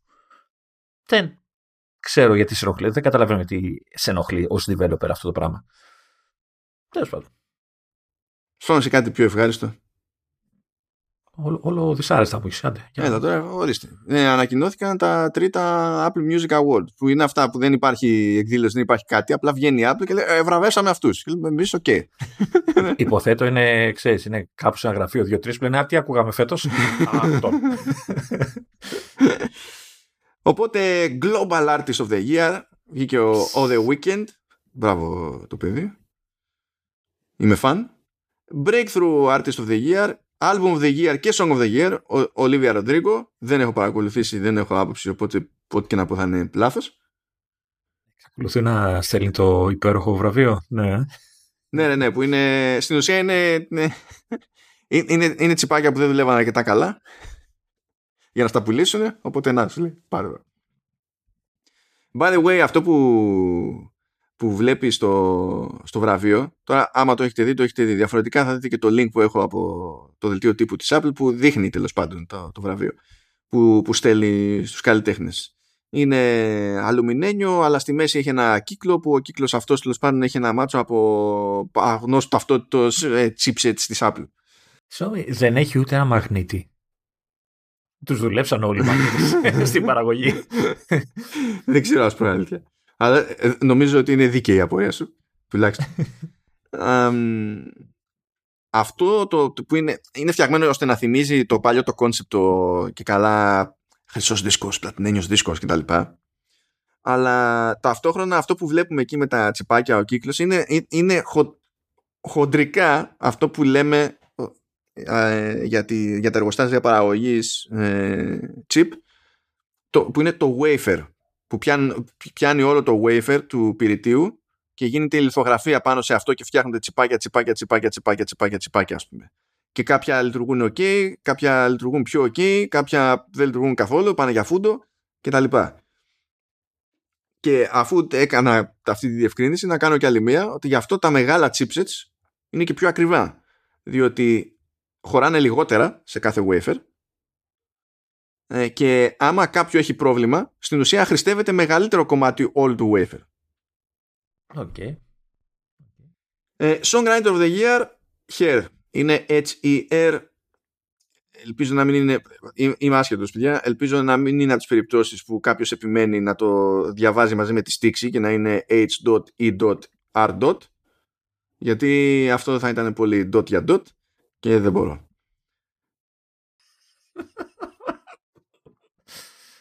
Εγώ όπως πάντα σε αυτά τα βραβεία. Πώς συνειδητοποιώ πόσο γέρος είμαι έτσι, δηλαδή. Από όλους μέχρι στο weekend ξέρω. Και αυτό από σπόντα. Ε, Artist of the Year Africa. Ως γνωστό Αφρικα είναι μια χώρα. Δεν ξέρω αν το ξέρεις. Ε, είναι ο Wizkid. Okay. ε, και Artist of the Year France είναι η Άγια Νακαμούρα Δηλαδή, η Γαλλία είναι μια χώρα, η Αφρική είναι μια χώρα, τα ξέρουμε αυτά. Ε, απορώ που δεν υπήρχε βραβείο Europe, να είναι και αυτό μια χώρα. Ε, artist of the Year για Γερμανία είναι ο Rin. No idea whatsoever. Δηλαδή σκέψου ότι πιο πολύ έχω πάρει χαμπάρι την Άγια Νακαμούρα παρά τον Rin. Ε, Artist of the Year Japan Official Hige Dantis. Ε, αυτούς τους ξέρω. Δεν χαίρομαι πολύ που τους ξέρω, αλλά τους ξέρω. Σίγουρα, σίγουρα. Τι είναι, τι παίζουν αυτοί; Δεν πιστεύω να είναι K-pop. Δεν, ε, δεν... Όχι K, συγγνώμη. Όχι K-pop, ναι. Όχι, εντάξει, αλλά δεν, δεν είναι, είμαι μη συμβατός με, το, με τη δουλειά τους. δεν, δεν, δεν μπορώ. Ψάχνω να βρω η Ελλάδα που είναι. Η Ελλάδα, ε, λογικά θα το πιάνει στην Αφρική. θα βγάλαμε και εμείς το Wizkid. Artist of the Year για τη Ρωσία, Scriptonite. Και τι άλλο έχουμε, αυτά έχουμε. Γέρος νιώθω, πολύ γέρος νιώθω. Ναι, γιατί άμα ήσουν νέος θα ήξερες για τη μουσική σκηνή στη Ρωσία. Και στη Λεωνίδα, Όχι, το, θα ήξερα τον καλλιτέχνη τέλος πάντων. Κάπου θα τον είχα ακούσει. Ε, εντάξει. Εδώ και εμείς για Ρωσία, ποια Ρωσία, Ουκρανία ήταν αυτό. Είμαστε μόνο ζιμπεν ζιμπεν αλλουλού. Τώρα μέχρι εκεί πάει. Γιατί δεν το έπες τραγουδιστά αυτό. Βέβαια, σε τούσκα και έτσι είμαστε αυτό. Ό,τι, ό,τι, ό,τι πιάσει Eurovision. Αλλά είχαμε και τα App Store Awards, τα οποία αυτά τέλος πάντων συνήθως έχουν. Ε, έχουμε μάθει να τα αντιμετωπίζουμε λίγο πιο σοβαρά. Παρότι η διαδικασία είναι ίδια, πετάγεται η Apple και λέει αποφασίσαμε ότι είναι αυτό ποιο είναι. Εγώ περιμένω πάντα, ξέρεις, λίγο μετά κάμια έκπτωση. Μήπως σκάσει κάτι καλό με καλύτερη τιμή επειδή πήρε βραβείο. Πά, ψιλοκομμένα αυτά. Ε. Λοιπόν, iPhone App of the Year, Toka Life World από την Toka Boca. Αυτό, παιδιά, είναι στην ουσία ε, περίπου entertainment game. Για παιδιά, δεν έχω εικόνα, θα σας γελάσω. Δεν είσαι παιδί. Εντάξει. Ε, iPad App of the Year, Luma Fusion. Ε, δεν το έχω αγγίξει, αλλά έχω ακούσει από αρκετές μεριές πολύ καλά λόγια για το... Στην ουσία μιλάμε για video editor. Το οποίο Luma Fusion λειτουργεί και σε iPhone, αλλά προφανώς ε, σε iPad μπορείς να κάνεις πιο δουλειά. Δηλαδή, γιατί χωράει. Υποθέτω και, υποθέτω και σε Pro. Ε, ναι, ακόμη περισσότερο, ναι. Mac App of the Year, Craft. Που στην ουσία είναι μια εφαρμογή παύλα πλατφόρμα για notes κτλ. Ε, έχω ακούσει αρκετούς τέλος πάντων της κοινότητας που έχουν κάνει αποδοκιμή έως μετακόμιση σε craft. Ε, αν θυμάμαι καλά το craft ε, στην ουσία βασίζεται στη συνδρομή και δεν είμαι έτοιμος ψυχολογικά να πληρώνω συνδρομή για notes. Ναι. Πληρώνω τόσο συνδρομές παντού που από ένα σημείο και έπειτα δεν, δεν, δεν σε νοιάζει καν αν ε, βγάζει νόημα να σε χρεώσουν συνδρομή. Έχει φτάσει σε ένα σημείο που λες δεν γίνεται άλλη συνδρομή.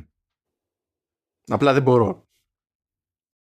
Apple TV App of the Year, Dozen από Dozen Group. Ε, γεια σου Δημήτρη Μπίζα. Είναι κανάλι αθλητικών από το βλέπω stream. Ναι, ναι, ναι, ναι. Και είναι φαν ο, ο Δημήτρης. Α, OK. Okay. Είναι φαν. Ε, Apple Watch App of the Year, Carrot Weather. Ναι, ναι, ορίστε. Τώρα σε βρίζω και στον καρπό σου. Έτσι, έτσι. ήτανε, ήτανε δίκαιο και έγινε πράξη. Απλά πράγματα.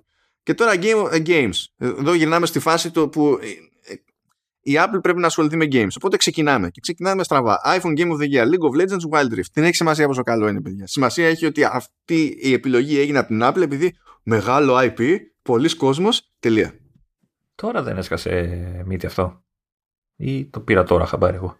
Ε, είναι, είναι σχετικά πρόσφατο. Νομίζω δεν έχει χρονίσει είναι στην ουσία το, η περίπου διασκευή που έγινε δηλαδή δεν είναι και καλά ξέρεις το League of Legends του PC το, ενώ αυτό το ρόλο έρχεται να παίξει το Wild Rift είναι η έκδοση που ετοιμάστηκε για, για κονσόλες και για smartphones και τέτοια okay. από ό,τι βλέπω το screenshot Marvel Future Revolution free to play τσουρέκια ε, αλλά είναι Marvel οπότε Game of the Year δηλαδή Χέσε μας ρε Apple ας πούμε. Mac Game of the Year, Mist, Apple, δηλαδή... Περίμενε, περίμενε, περίμενε, περίμενε, περίμενε, περίμενε. Τι εννοούμε Mist; Ε, βγήκε νεότερη βελτιω... βελτιωμένη έκδοση του Mist.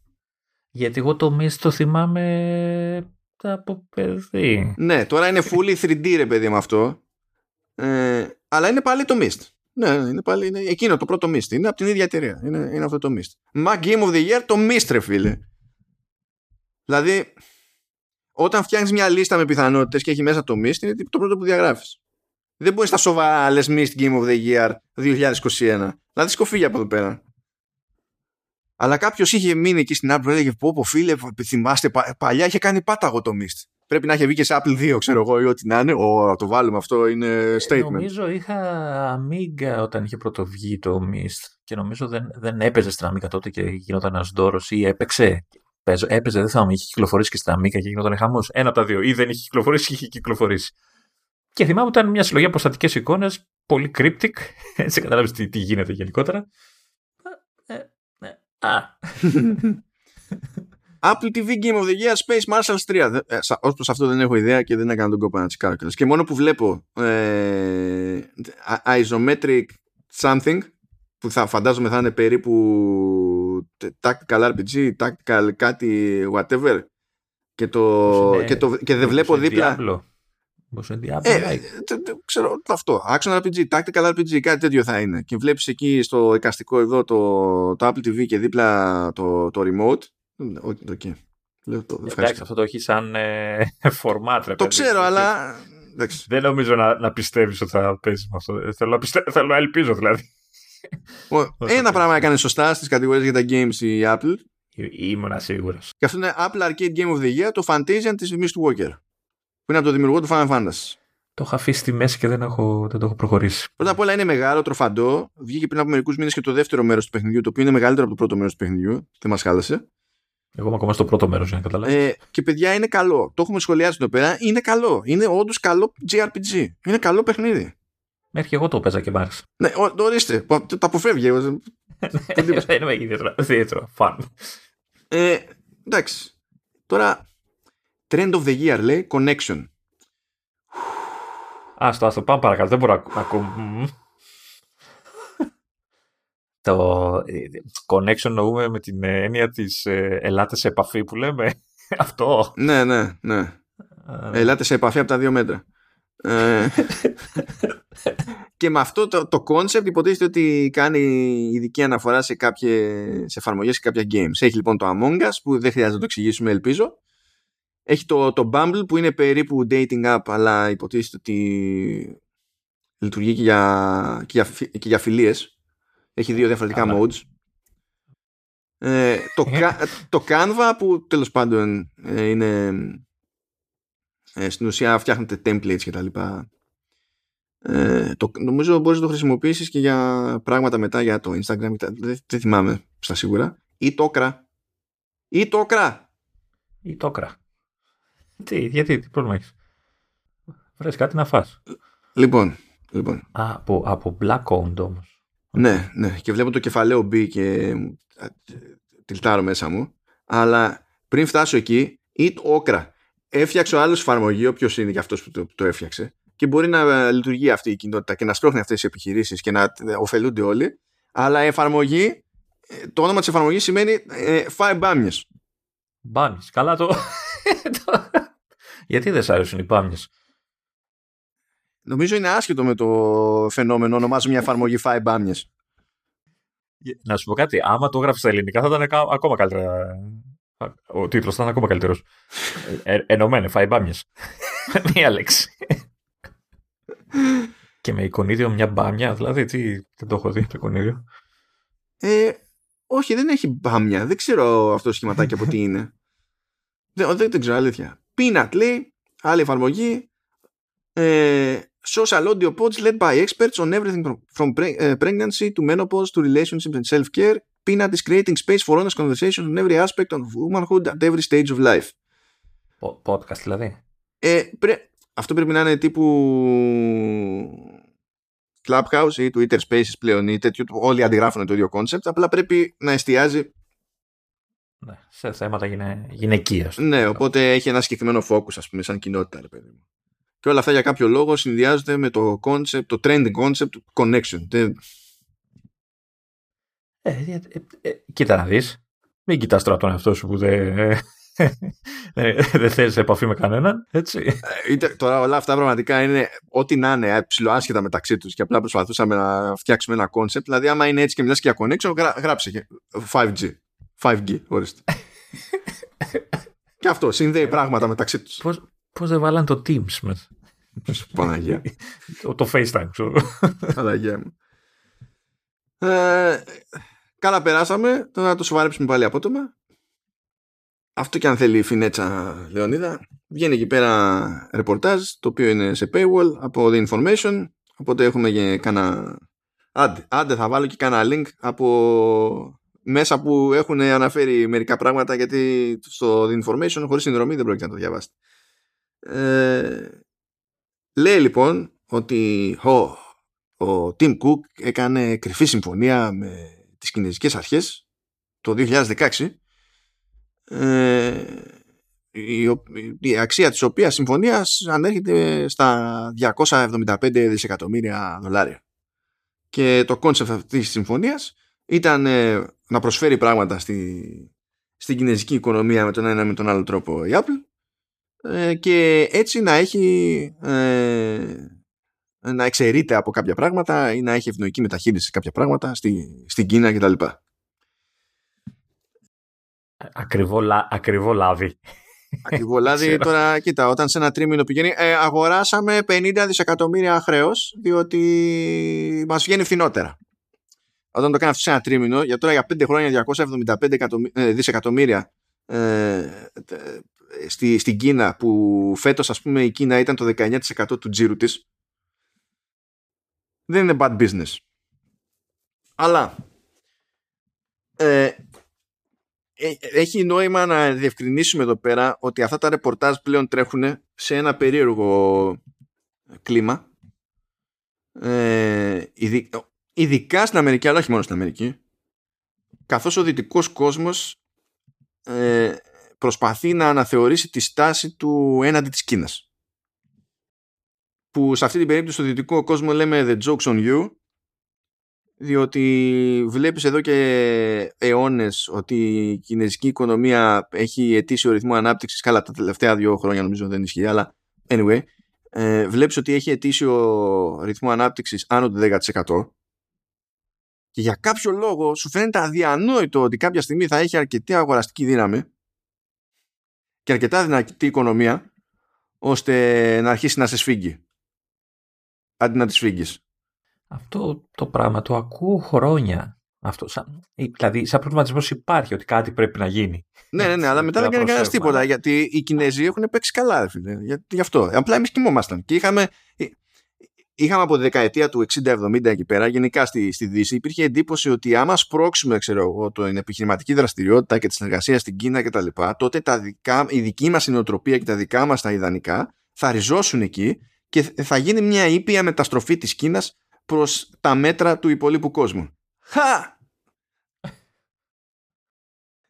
Αυτό είναι το αποτέλεσμα αυτής της στρατηγικής.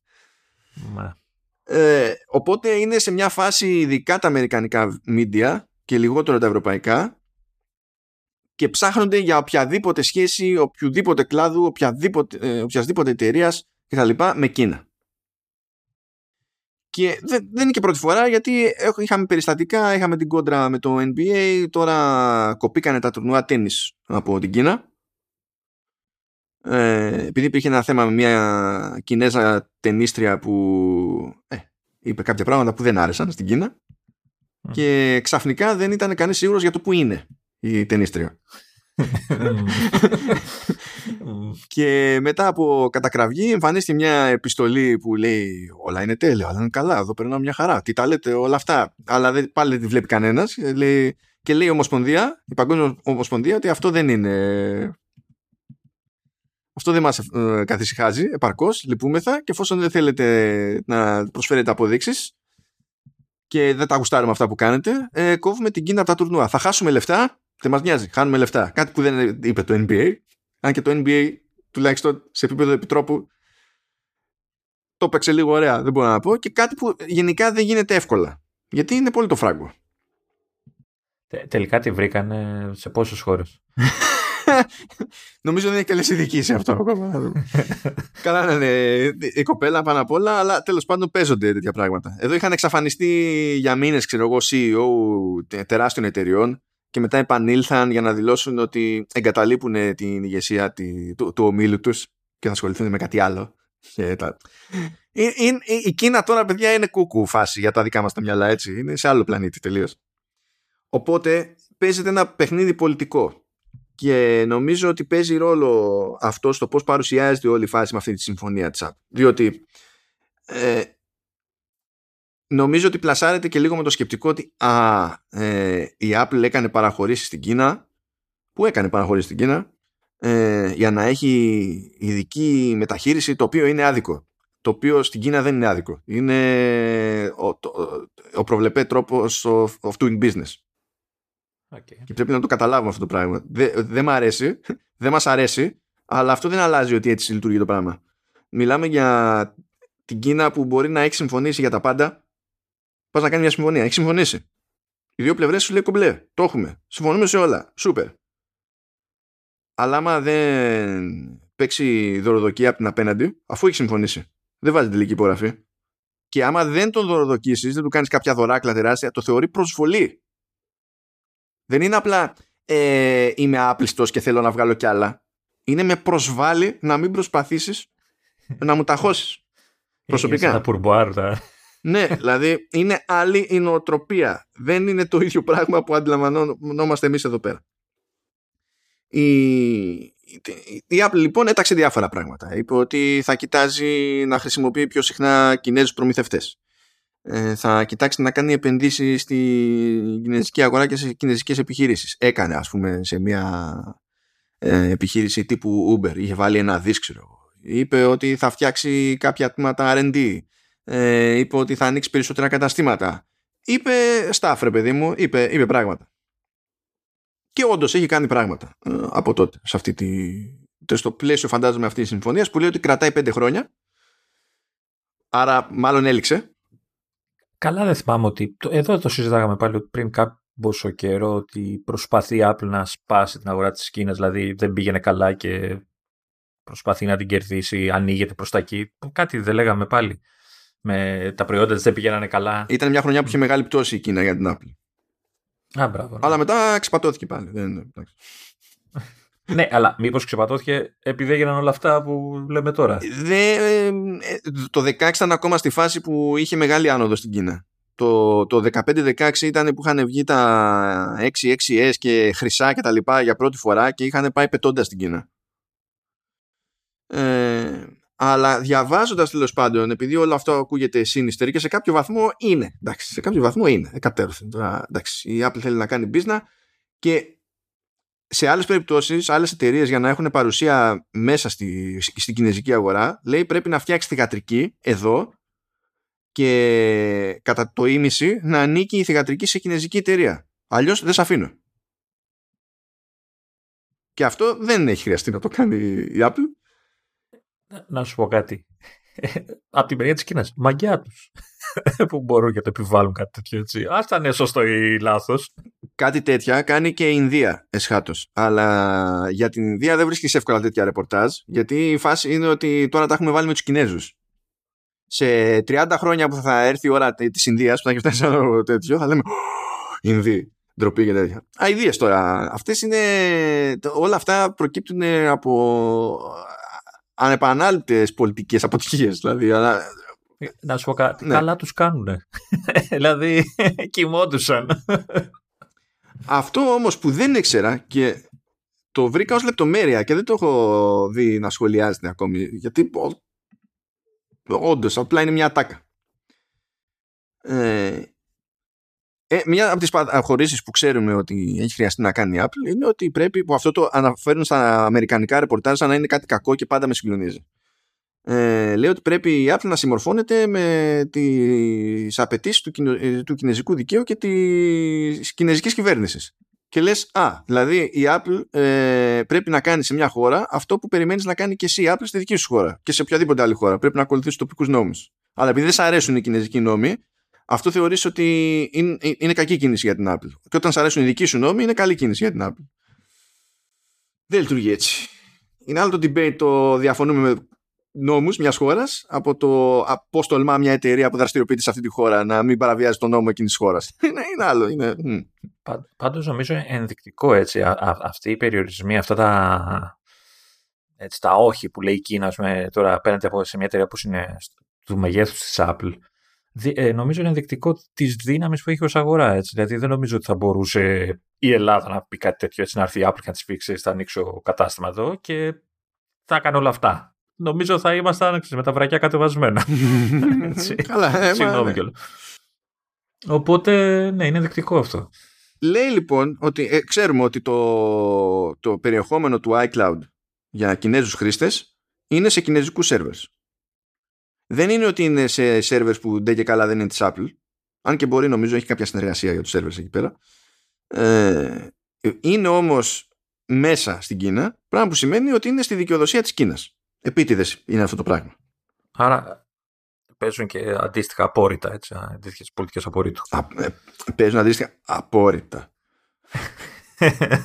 Απο, έτσι, με, με ύφος. Ναι. αλλά αυτό που δεν ήξερα είναι ότι μέσα σε αυτό το σφίξιμο κατάφερε και πήρε ένα point η Apple γιατί λέει ότι σύμφωνα με το, με το ρεπορτάζ δηλαδή ότι κατάφερε να διατηρήσει σε δικούς της servers τα encryption keys. Πάλι καλά. Που πάλι βέβαια ξέρεις, άμα ζητήσει decryption η Κίνα, από τη στιγμή πρέπει να συμμορφωθείς, πάλι πρέπει να κάνεις κάτι, αλλά τουλάχιστον ξέρεις, μέχρι τότε ό, αυτά τα encryption keys δεν είναι καν σε ένα σερβερ που μπορεί να πάει η Κίνα στο σήμα της χωρίς να σου ζητήσει καν, ας πούμε, και να πάει για να τα καβατζώσει. Πρέπει τουλάχιστον να το ζητήσεις. Είναι και αυτό, ξέρεις, ένα βήμα έξτρα. Πόσο εύκολο είναι ο υπεύθυνος των keys ξαφνικά να βρεθεί δίπλα στην ταινίστρια επειδή δεν τα δίνει. σε όλες τις χώρες mm. όπου θα είναι η ταινίστρια. Ναι. Να είναι καλά η κοπέλα έτσι. Δεν ξέρω τι έχει γίνει. Γελάμε εμεί τώρα.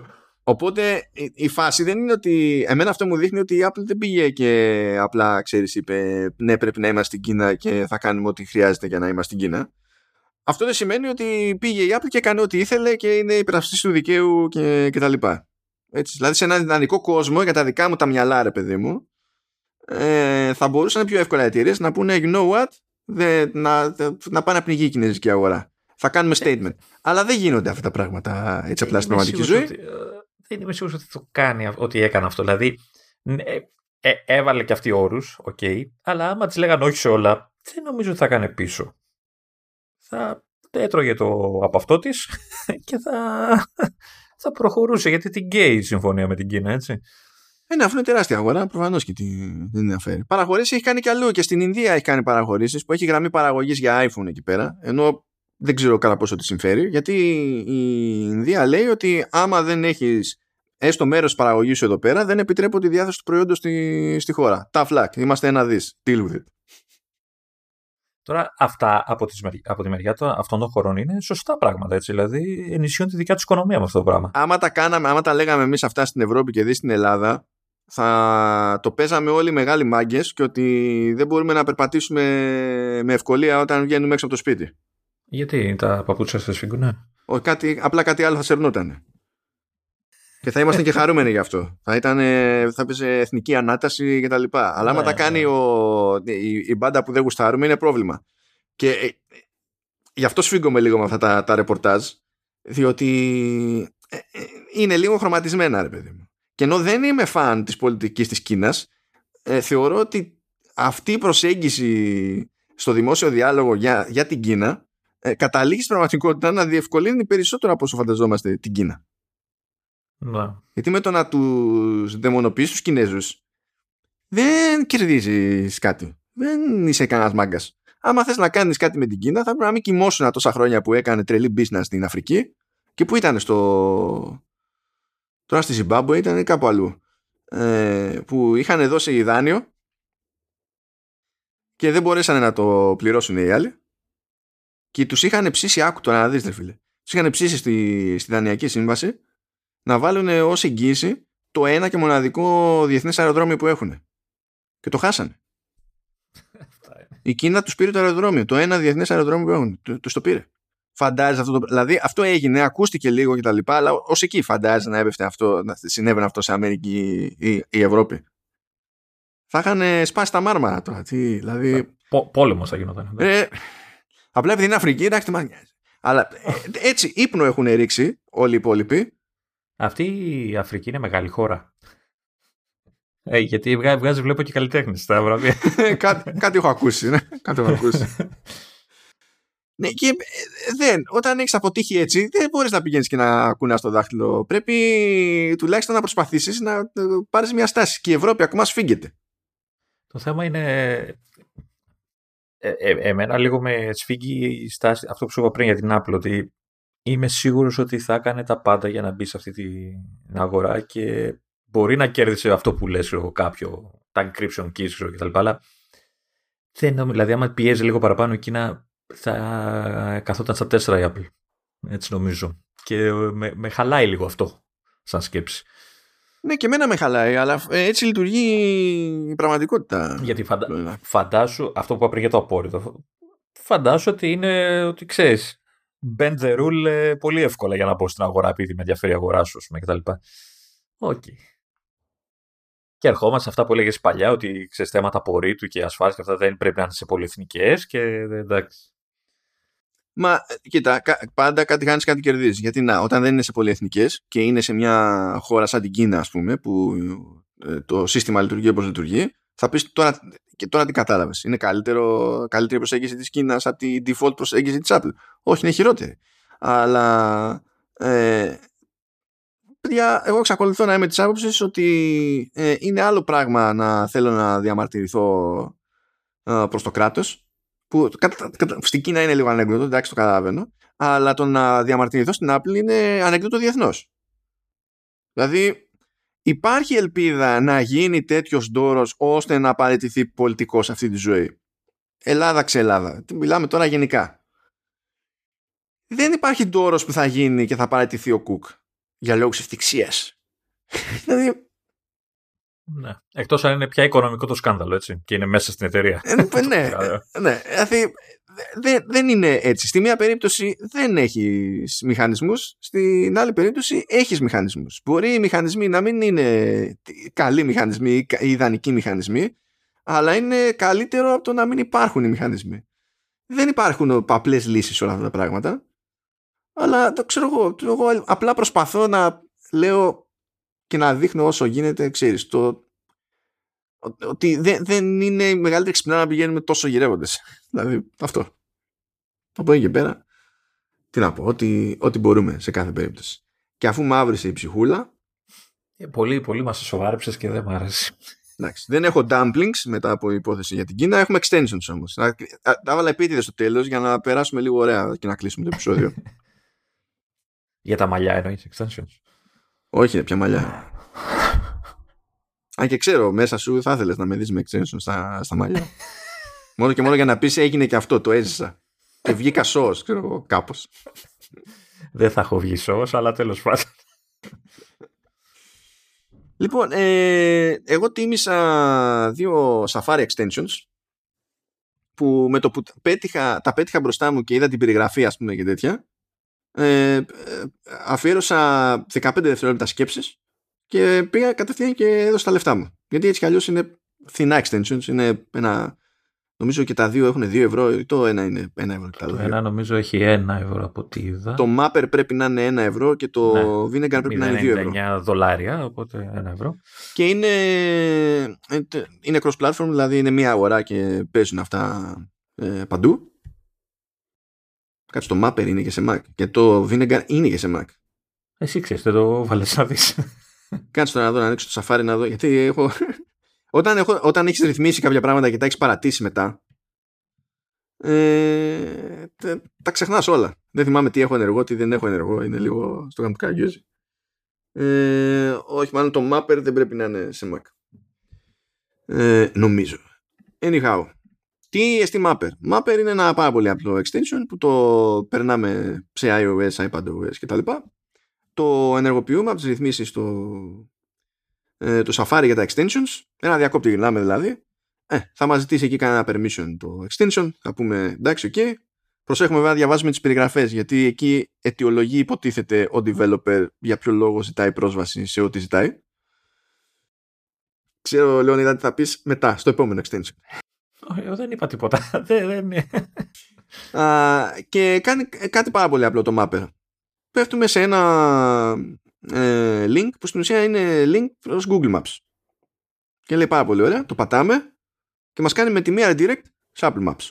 Αντί να μας πηγαίνει σε Google Maps και να πρέπει να κάνουμε κάποιο είδους copy και να ανοίξουμε την εφαρμογή Maps της Apple και να το ψάξουμε εκεί και τα λοιπά.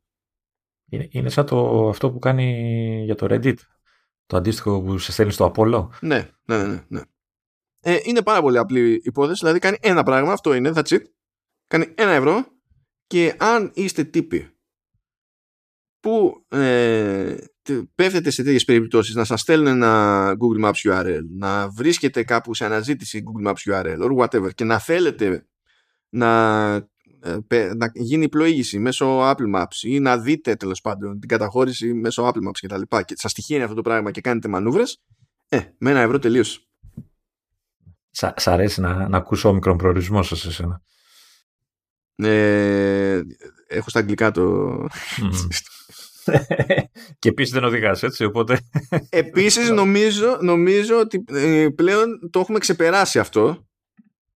Ποιο; Έχουμε ξεπεράσει το σοκ από το όμικρον προορισμό σας. Γιατί τώρα έχουμε άλλο όμικρον που είναι προορισμός σα. και δεν είναι για καλό.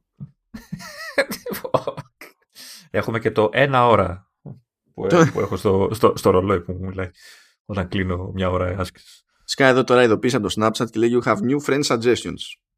Delete. Μπορεί να ήμουν εγώ, ρε. Δεν έχω Snapchat. Δεν το ρίψω κινδυνεύω. Δεν ανοίγω να δω. Ε, θα βάλω το URL για το Mapper ώστε να το δείτε αλλά πάμε σε κάτι που έχει λίγο περισσότερο zoom είναι το Vinegar το Vinegar έρχεται από έναν developer που έχει φοβερή ονομασία and a dinosaur δηλαδή πώς θα πούμε τη, την εταιρεία μας; Και ένας δεινόσαυρος. Έτσι. Αυτό. Είμαι, είμαι, έχω την απορία να, να, να μάθω πριν από αυτό την υπόλοιπη φράση στην προηγούμενη, το προηγούμενο κομμάτι της φράσης. Κάτι θα είναι και θα τελείωνε σε μια τέτοια φράση. Οπότε κάποιο εσωτερικό αστείο πρέπει να παίζει εκεί. Τώρα αυτό το Safari Extension που πάλι ενεργοποιείται με τον ίδιο τρόπο, έτσι κι αλλιώς όταν το ανοίξετε επειδή κατεβαίνει τουλάχιστον σε κατεβαίνει ως εφαρμογή οπότε υπάρχει ένα εικονίδιο μπορείτε να το ανοίξετε και έχει και οδηγίες βασικά. Οπότε και να μην ξέρετε τη διαδικασία ενεργοποίησης και διαχείρισης των extensions στο Safari θα το μάθετε απλά ανοίγοντας την εφαρμογή. Είναι λοιπόν μια επέκταση που αντικαθιστά το, το player του YouTube. Πες το πιο σιγά για να μην το μάθει το YouTube και μας το κόψει. Ναι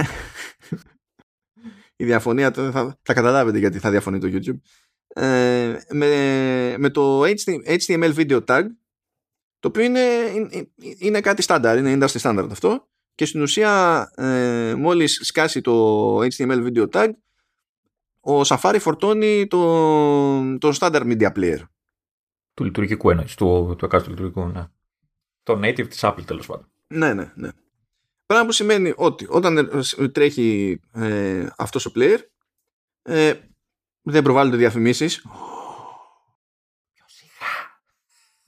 Ε, σε αφήνει να χρησιμοποιήσεις πιο εύκολα στην ουσία το picture in picture. Ψιθυριστά λέμε.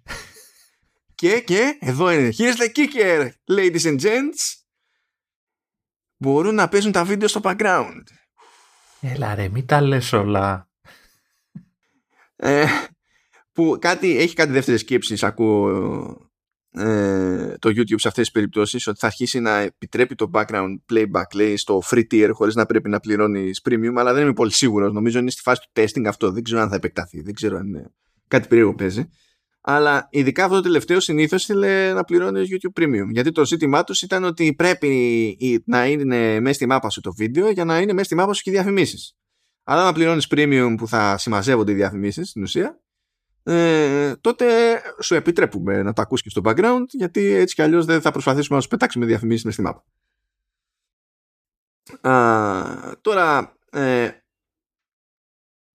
το ότι χρησιμοποιεί το default media player σημαίνει ότι υπάρχουν μέσα σε όλα και κάποιοι περιορισμοί. Διότι ο media player υποστηρίζει κάποια πράγματα ψηλοσυγκεκριμένα ε, και κάποια τα υποστηρίζει με τρόπο που είναι terma native και έχουν και acceleration από τα όποια chipsets. Κάποια πράγματα δεν είναι terma native. Οπότε εκεί πέρα είναι λίγο πιο δίστροπη, λίγο πιο αναξιόπιστη η λειτουργία του. Π.χ. Αν και θα, θα μας πει περισσότερο ο Λεωνίδας σε λίγο γι' αυτό, γιατί έπεσε και σε κάποια παραδείγματα που εγώ δεν έπεσα, οπότε έχει να πει. Ε, γενικά, στην πρώτη του έκδοση το Vinegar ε, τράβαγε τα video feeds που ήταν σε, σε H264 που ήταν το παλιό στάνταρ του το, το παλιό αυτονόητο στο YouTube. Το YouTube από πέρυσι, πρόπερσι άρχισε να δίνει οποιοδήποτε video feed σε ανάλυση πάνω από 1080 σε VP9 που είναι δικό του codec και AV1 το οποίο είναι royalty free codec ε, και το έσπρωξε πρωτίστως η, ε, η Google από νωρίς ε, αλλά τώρα έχει μπει στην προσπάθεια αυτή και η Apple. Αλλά είναι νεαρό ακόμη το AV1 και δεν είναι συχνό το φαινόμενο να έχει hardware acceleration. Αυτό σημαίνει ότι όταν πάει κάποιος να φορτώσει video feeds που είναι 1440p, 4K κτλ. Όλο αυτό είναι πιο βαρύ για το σύστημα γιατί πηγαίνει και κάνει software decode στην πλειοψηφία των περιπτώσεων. Και σε κάποιες περιπτώσεις πάλι ε, δεν, δεν υπάρχει περιθώριο να φορτώσει κάποιος το 4K feed. Τώρα πώς φορτώνει το 4K feed ή το οποιοδήποτε feed. Όταν όλα πηγαίνουν καλά και εμφανίζεται το standard media player από πάνω έχει κάποια tabs που στην ουσία είναι οι διαθέσιμες, τα διαθέσιμα feeds, οι διαθέσιμες αναλύσεις. Και μπορεί ο χρήστης να διαλέξει. Μπορεί στις ρυθμίσεις του extension να πει και ποιο θέλει να φορτώνει by default εφόσον υπάρχει έτσι, άμα δεν υπάρχει, αν βάζει παντού ξέρω εγώ 4K και ένα βίντεο δεν υπάρχει σε 4K, ε, θα πάει στο αμέσως παρακάτω σκαλοπάτι. Αυτό που δεν σε αφήνει να διαλέξεις είναι codec σε περίπτωση που υπάρχει πάνω από ένα για την ίδια ανάλυση. Πράγμα που συμβαίνει στο, στο YouTube. Οπότε εκεί πέρα φαντάζομαι ότι προσπαθεί ή να φορτώσει ό,τι είναι πιο native ή μετά ξέρω εγώ ε, Δηλαδή δεν ξέρω αν προσπαθεί να φορτώσει ποτέ το AV1 αυτό το extension ή αν πηγαίνει το, μόνο για το VP9 όταν δεν έχει 264 με τη λογική ότι το VP9 ε, ε, έχει acceleration σε, και σε παλαιότερο hardware ας πούμε. Και, και νομίζω το, το έκανε πώς λένε, δέχτηκε, έγινε συμβατό με τη, πρόσφατα το έκανε συμβατό η Apple έτσι, δηλαδή, το, το, τώρα δεν έβλεπες καν σε Mac 4K βίντεο ε, από το Safari, αν θυμάμαι καλά. Και έγινε πρόσφατα η αλλαγή. Ναι, ναι, ναι. Πριν δεν σου έβγαζε καν την, την επιλογή. Έπρεπε να πηγαίνεις μέσω Chrome, νομίζω, για να, για να τα βλέπεις. Ναι, ναι, ναι. Γιατί γενικά είναι. Το, το AV1 δεν είναι, είναι, είναι καλό codec. Το, το, το, VP9 δεν ήταν ποτέ τόσο σόι codec. Βγήκε κατόπιν εορτής, τα κέρδη που έδινε στη συμπίεση ήταν κέρδη που είχαμε ήδη από άλλα codecs. Ήταν λίγο περίεργο. Ε, το AV1 εντάξει, αυτό να το καταλάβω ρε παιδί μου. Οπότε το concept είναι ότι πηγαίνετε μετά σε μια σελίδα στο YouTube ξέρω εγώ ή πηγαίνετε κάπου που υπάρχει embed από YouTube και δεν θα δείτε το κλασικό των player του YouTube με την κόκκινη γραμμούλα πρόοδου κάτω και τα κίτρινα σημαδάκια για το σημείο στο οποίο θα σκάσει διαφήμιση ξέρω εγώ ή οτιδήποτε ε, θα δείτε κάτι που θα θυμίζει περισσότερο στο σουλούπι ε, τον player που βγαίνει στο Safari όταν πάει να φορτώσει ένα αρχείο MP4 ας πούμε. Ή στο Apple TV. Μπορεί, νομίζω το ίδιο player βάζει. Ναι. Ε, και θα παίζει όπως το περιμένετε να παίζει σε αυτές τις περιπτώσεις. Και γλιτώνετε τις διαφημίσεις, έχετε πιο γρήγορη πρόσβαση σε picture in picture ε, και μπορεί να παίξει και στο background τέλος πάντων το βίντεο, ειδικά στις φορητές συσκευές σε αυτή την περίπτωση. Ε, ευτυχώς δεν βάλε κάποια keyboard shortcuts γιατί στην αρχή δεν είχε. Δηλαδή έμπαινα στο YouTube ας πούμε, φόρτωνε το player, αλλά ήθελα να μπω σε theater mode, το, το βίντεο να είναι από άκρη άκρη στην οθόνη μου. Και επειδή αυτά είναι επιλογές που στην ουσία είναι, στο, είναι μέρος του YouTube player και εξαφανιζόταν το YouTube player, δεν μπορούσα να βάλω theater mode. Ε, τώρα σου λέει πάτα T for theater και μπαίνει theater mode και έχει J και K για rewind, pause ξέρω και L λέει για forward και κάτι τέτοια ε, πραγματάκια. Είναι στη φάση που κλείνει τρύπες ακόμη. Αλλά για πες Λεωνίδα. Όχι, δεν έχω να πω κάτι. Το, το extension δουλεύει και καταλαβαίνεις τη διαφορά όταν, επειδή, επειδή όπως σου λέγα και εκτός, ε, βρήκα, συνάντησα κάποια προβληματάκια, bugs και αυτά με την τελευταία έκδοση κιόλας. Και ειδικά σε iOS και iPadOS μου, μου κάνει σκαλωματάκια διάφορα. Ε, γιατί πάλευα να, επειδή το τελευταίο update άνοιξε το δρόμο για τα 4K videos κτλ. Ε, αλλά λένε ότι πρέπει να, ξέρεις, να το υποστηρίζει εννοείται το βίντεο αλλά και η συσκευή. Και στο tablet, ας πούμε, που έχω εγώ που είναι πιο παλιό, από, πώς το λένε, ε, default, μου βγάζε μέχρι 1080p και έλεγα ότι ξέρεις δεν αντέχει το tablet. Έκανα κάτι αλχημίες με κάτι πειραματικές λειτουργίες ή κάτι τέτοια που έχω Safari και κατάφερα σε κάποια βίντεο να δω και 4K κτλ. Αλλά γενικά δεν είναι ακόμα πολύ σταθερό. Δεν ξέρω αν θα μπορέσει αυτό που το φτιάχνει να σταθεροποιήσει όλη την όλη κατάσταση με αυτή τη, με αυτή τη λειτουργία ε, σε κάποιο νέο update κτλ. Ε, αυτό δεν ξέρω αν είπες ε, ότι ότι λειτουργεί και σε site άλλων, δηλαδή site που έχουν τον player, φορτώνουν τον player του YouTube σε ναι, κάποιο ναι, άρθρο. Για, για embed, ναι, για embed. ναι, ναι. Είχε κάτι θέματα εκεί πέρα, αλλά το έκανε update. Ε, το έχει, α, ε, εμένα, ας πούμε, το μόνο, η, η μεγάλη, ας το πούμε, έλλειψη, ας το πούμε, έλλειψη, είναι ότι δεν σου βγάζει αυτή την μπάρα που είπες με τις αναλύσεις σε αυτά τα embedded video. Δεν ξέρω αν φταίει το... Ξέρεις, θα γίνει και αυτό σε κάποιο update ή δεν, δεν μπορεί να γίνει. Ε, οπότε εκεί στηρίζεσαι στο, στη ρύθμιση auto ουσιαστικά ε, που σε μένα δεν λειτουργεί πάντα καλά γιατί για κάποιο λόγο πολλές φορές αρνείται να, να πιστεί ότι η σύνδεση που αντέχει και πιο πάνω αναλύσεις ε, οπότε αργεί να πάρει μπρος το, το όλο θέμα. Ε, εντάξει, σου λέω, ε, με τις τελευταίες εκδόσεις οι οποίες μάλιστα διαφέρουν μεταξύ Mac και i στο Mac είναι η version 2 ενώ στο, στο iPad και στο iPhone είναι 2.01 Έχω κάποια κλιτσάκια, μου κάνει κάποια κλιτσάκια. Στο Mac, το, ειδικά στο Mac Mini, κατάφερα και το ίσιοσα ε, κλείνοντας όλα τα extensions και τα ξανά άνοιξα μετά ένα-ένα και πήρε λίγο, ξέρεις, έκανε ένα ξέρω, clean, δεν ξέρω τι έκανε και ψηλό έστρωσε η φάση. Στο iPad ακόμα μου κάνει κάτι θεματάκια, αλλά τώρα αυτό μπορεί να είναι και επειδή είναι πιο παλιό το μηχάνημα να, να ζορίζεται παραπάνω. Ε, αλλά παίζοντας με όλη αυτή τη φάση ψάχνω να βρω τι μπορώ να κάνω για να τα διορθώσω, να αντιμετωπίσω τα θεματάκια. Εξής, έβαζα, έβγαζα το extension και φόρτωνα ένα βίντεο και συνειδητοποιούσα πόση μεγάλη διαφορά κάνει το extension αφαιρώντας αυτές τις διαφημίσεις. Δηλαδή, πάταγα ένα βίντεο, ήθελα να δώσω στα γρήγορα, ξέρεις, την ανάλυση, ξέρω ότι παίζει καλά κτλ. Ε, μία διαφήμιση. Δεύτερη διαφήμιση, τρίτη μέσα, ξέρεις, σε μπανεράκι.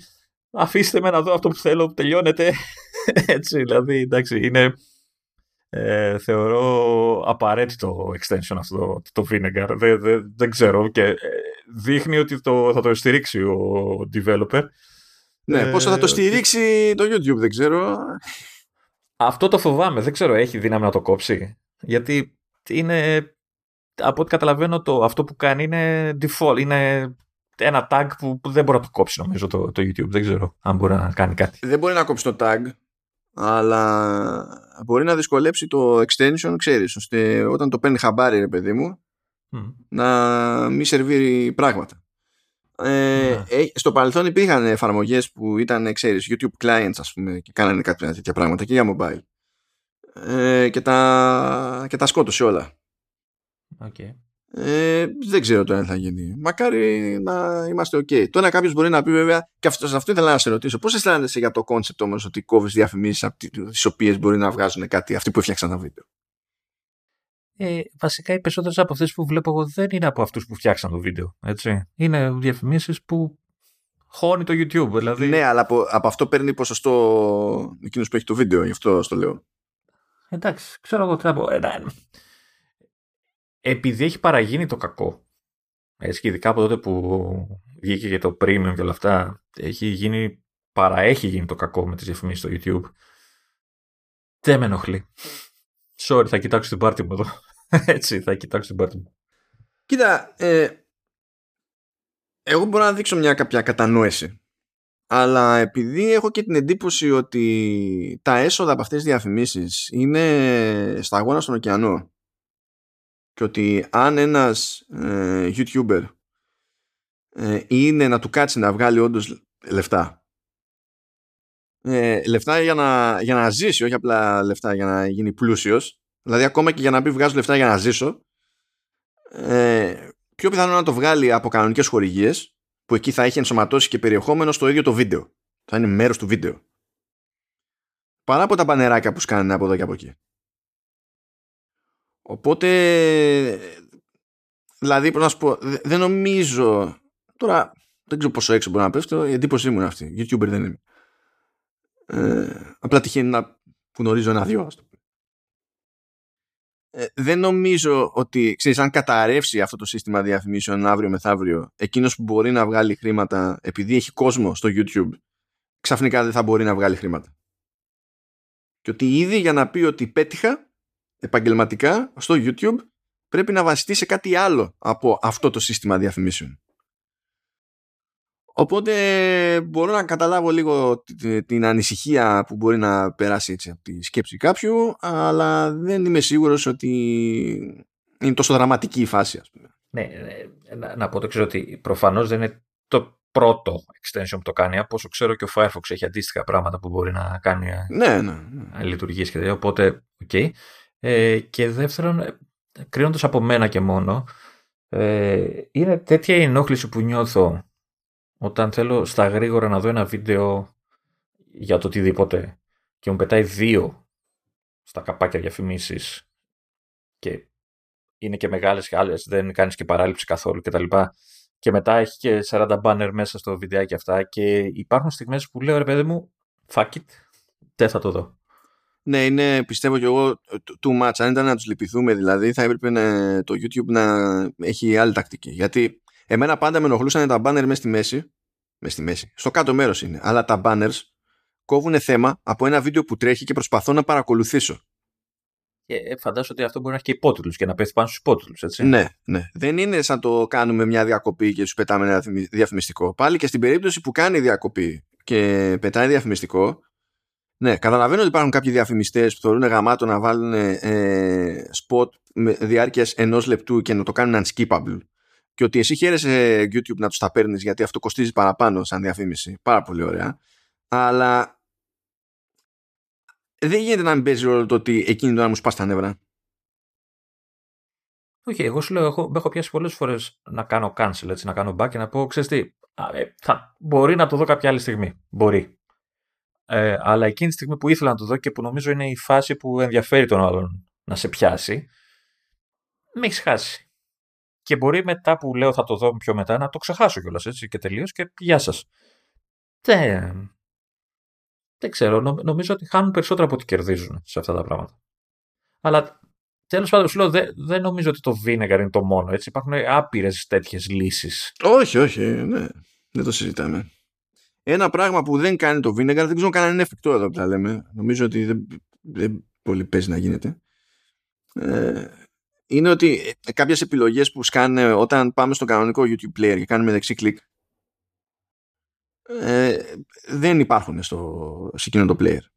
Δηλαδή, μπορεί να θέλει κάποιος να κρατήσει το URL από συγκεκριμένη στιγμή του βίντεο και να το κάνει share ώστε κάποιος που θα πατήσει το URL να πάει σε εκείνο το σημείο του βίντεο.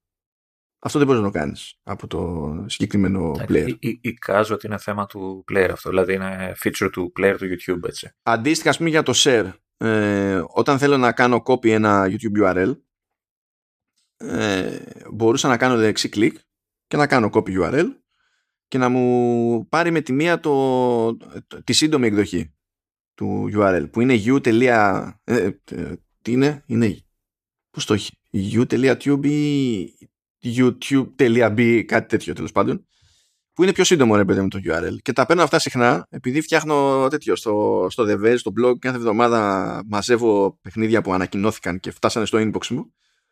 Και βάζω όταν υπάρχει trailer βάζω και trailer οπότε είναι κάτι που κάνω συστηματικά και παίρνω αυτά τα URL παιδί μου.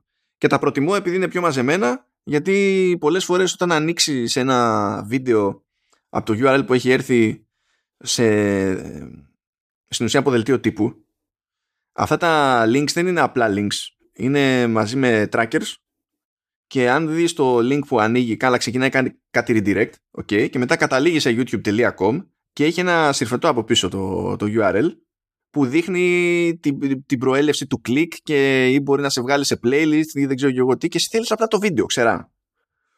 Γι' αυτό αποφεύγω να κάνω copy εκείνο το URL με τη μία και συνήθως πηγαίνω για αυτό το μαζεμένο που είναι video specific, παιδί μου.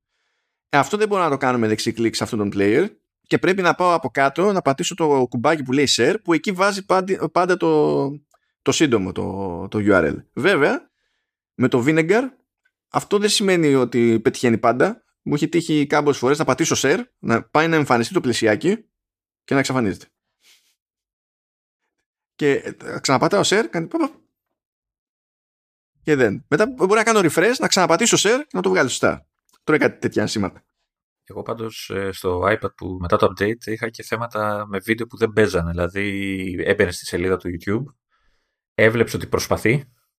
Ε, εκεί που συνήθως ξέρεις, ε, εμφανιζόταν ε, το παράθυρο του player και αντικαθιστόταν από το native ε, player, ε, γινόταν ένα περίεργο μείγμα και σου άφηνε το play, το κουμπάκι, το εικονίδιο πάνω στη μέση του βίντεο από το YouTube, δηλαδή φαίνονται να είναι αυτό το κόκκινο, το, το στρογγυλεμένο στις άκρες κτλ. play.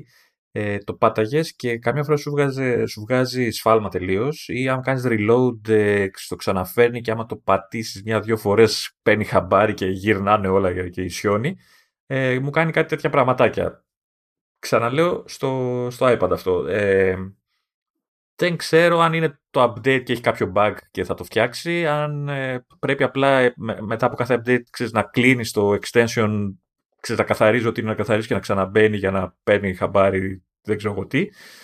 Ε, αλλά τέτοια γκλιτσάκια θα έχει. Ε, προφανώς, ξέρεις, είναι και λίγο χακάκι αυτό, έτσι, λίγο hack όλη φάση, οπότε θα έχει τέτοια θεματάκια, αλλά γενικά όταν λειτουργεί λες Παναγία μου τι ωραία βλέπω βίντεο χωρίς διαφημίσεις. Ισχύει. Και γι' αυτό δεν ε, μπορεί να γκλιτσάρει λίγο σε κάποια πράγματα, αλλά το, το έχω εκεί πέρα και, και κάνει τη δουλειά του, δεν το βγάζω. Πρέπει να κάνει κάτι πραγματικά απίθανα εκνευριστικό για να με βιδώσει και να πάρει πόδι. Έχει, έχει πλάκα γιατί έχει και μου γκλιτσάρει και το UI εκεί που φορτώνει το παράθυρο και έχει, ξέρεις, ε, το, κάνεις μια tag και φαίνονται ξέρεις, τα διάφορα που είναι για το η μεγέθυνση του παραθύρου, το δεν ξέρω εγώ τι, τα, ε, τι άλλα έχει, δεν θυμάμαι, το back for, ε, την μπάρα κάτω κτλ. Ε, ξέρεις, στο iPad από το update και μετά ξέρεις, το πατάω, εμφανίζεται και δεν προλάβεις να σκεφτείς τι θες να πατήσεις και εξαφανίζεται. και πρέπει να το ξαφανίσεις και πρέπει να είσαι τόσο γρήγορα. Κάτι τα ξέρεις γρήγορα. Εντάξει, έχει τέτοια σκαλώματα και σε μέρα τουλάχιστον. Ε, αυτά. Ελπίζουμε να φανεί κανεί χρήσιμα. Ξιδάκι λοιπόν. Ξιδάκι, ναι. Στο YouTube αυτό. Ξιδάκι. Νια, νια, νια, νια, ξιδάκι. Μύρε, όχι ρε φίλε, όχι. Τι έκανες τώρα; Τι έκανε. Εντάξει, δεν είπα, δεν, δεν είπα νια, νια, νια, νια, νια, νια, νια, νια, νια, Το πες τώρα όμως. Στο άλλο επεισόδιο θα λέμε το θυμάσαι το Βίνιγκα. Το αγόρασε το YouTube, ξέρω. Έλα, μην το μοιάζει. Χρονιάρε μέρε είναι. Θα περιμένουν να μπει το 22 πρώτα. Εγώ, εσύ το μοιάζει. Εγώ σου είπα να τα λε ψιθυριστά, δεν μ' άκουσε. Ναι, εντάξει, λέγαμε τόση ώρα για την Κίνα και εσύ φαντάζεσαι ότι θα το, θα, θα το βρούμε από το YouTube. Καλά τώρα. Εντάξει. Εσύ έλεγες για την Κίνα, εγώ δεν σε ξέρω κατά τύχη με στο μικρόφωνο. Εντάξει, εντάξει, βλέπω που και που πηγαίνουν και ε, μας κάνουν κάτι link σε επεισόδια από random κινέζικα blog που είναι απάτες και μου σκάει ειδοποίηση και, του, και τα μπλοκάρω για spam και τρώνε άκυρο. Και βλέπω, γίνεται προσπάθεια. Γίνεται προσπάθεια. Μας, παρακολουθούν. ε, αυτά αγαπητοί. Τα κάνουμε όρεξη. Γιατί... Ξε, μην ξεχνάτε το, το ραντεβού με, το, με τη φάτσα του Μάνου την Κυριακή. Αλλά και γενικά όλο το Σαββατοκύριακο. Να, να παίξετε εκεί με το τηλεμαραθώνιο. Ναι, να τα χώσετε εκεί. Ναι. Ε, αν είστε gamers, gamers και όχι απλά περιστασιακοί, θα πω αυτό που είπα και στο Vertical στην ανάλογη συζήτηση με τον Ηλία, ότι ειδικά αν είστε από αυτούς που όλα αυτά τα χρόνια σκάνε λεφτά ή έσκασαν λεφτά έστω μία φορά στο Star Citizen που έχει πάρει 400 εκατομμύρια και δεν μπορεί να βγει παιχνίδι, ε, δεν έχετε δικαιολογία, πρέπει να τα σκάσετε για το χαμόγελο του παιδιού. Δηλαδή, πρωτίστως για να ξεπλύνει την τροπή. Αυτό. Ε, βασικά, θα έχετε σκάσει όχι, δεν υπάρχει δικαιολογία. Χαμόγελο του παιδιού, τελεία. Έτσι, έτσι. Πιο κάθετος ο Λεωνίδας. μ' άρεσε. Ο οποίος βέβαια δεν θα δώσει. Ξέρεις. Θα από εκεί, Λεωνίδα. δεν θα δώσω, όχι. Δεν θέλω να χαμογελάνε τα παιδιά. Ω, Λεωνίδα. Λεωνίδα... Θα... Ξέρω γιατί τα κάνεις αυτά, ξέρω, ξέρω, ξέρω. Θα μάθει και οι άλλοι γιατί τα, τα λέει αυτά. Θα μάθει. Σας αφήνουμε για την ώρα και θα επανέλθουμε όσο νούπο. Γεια και χαρά.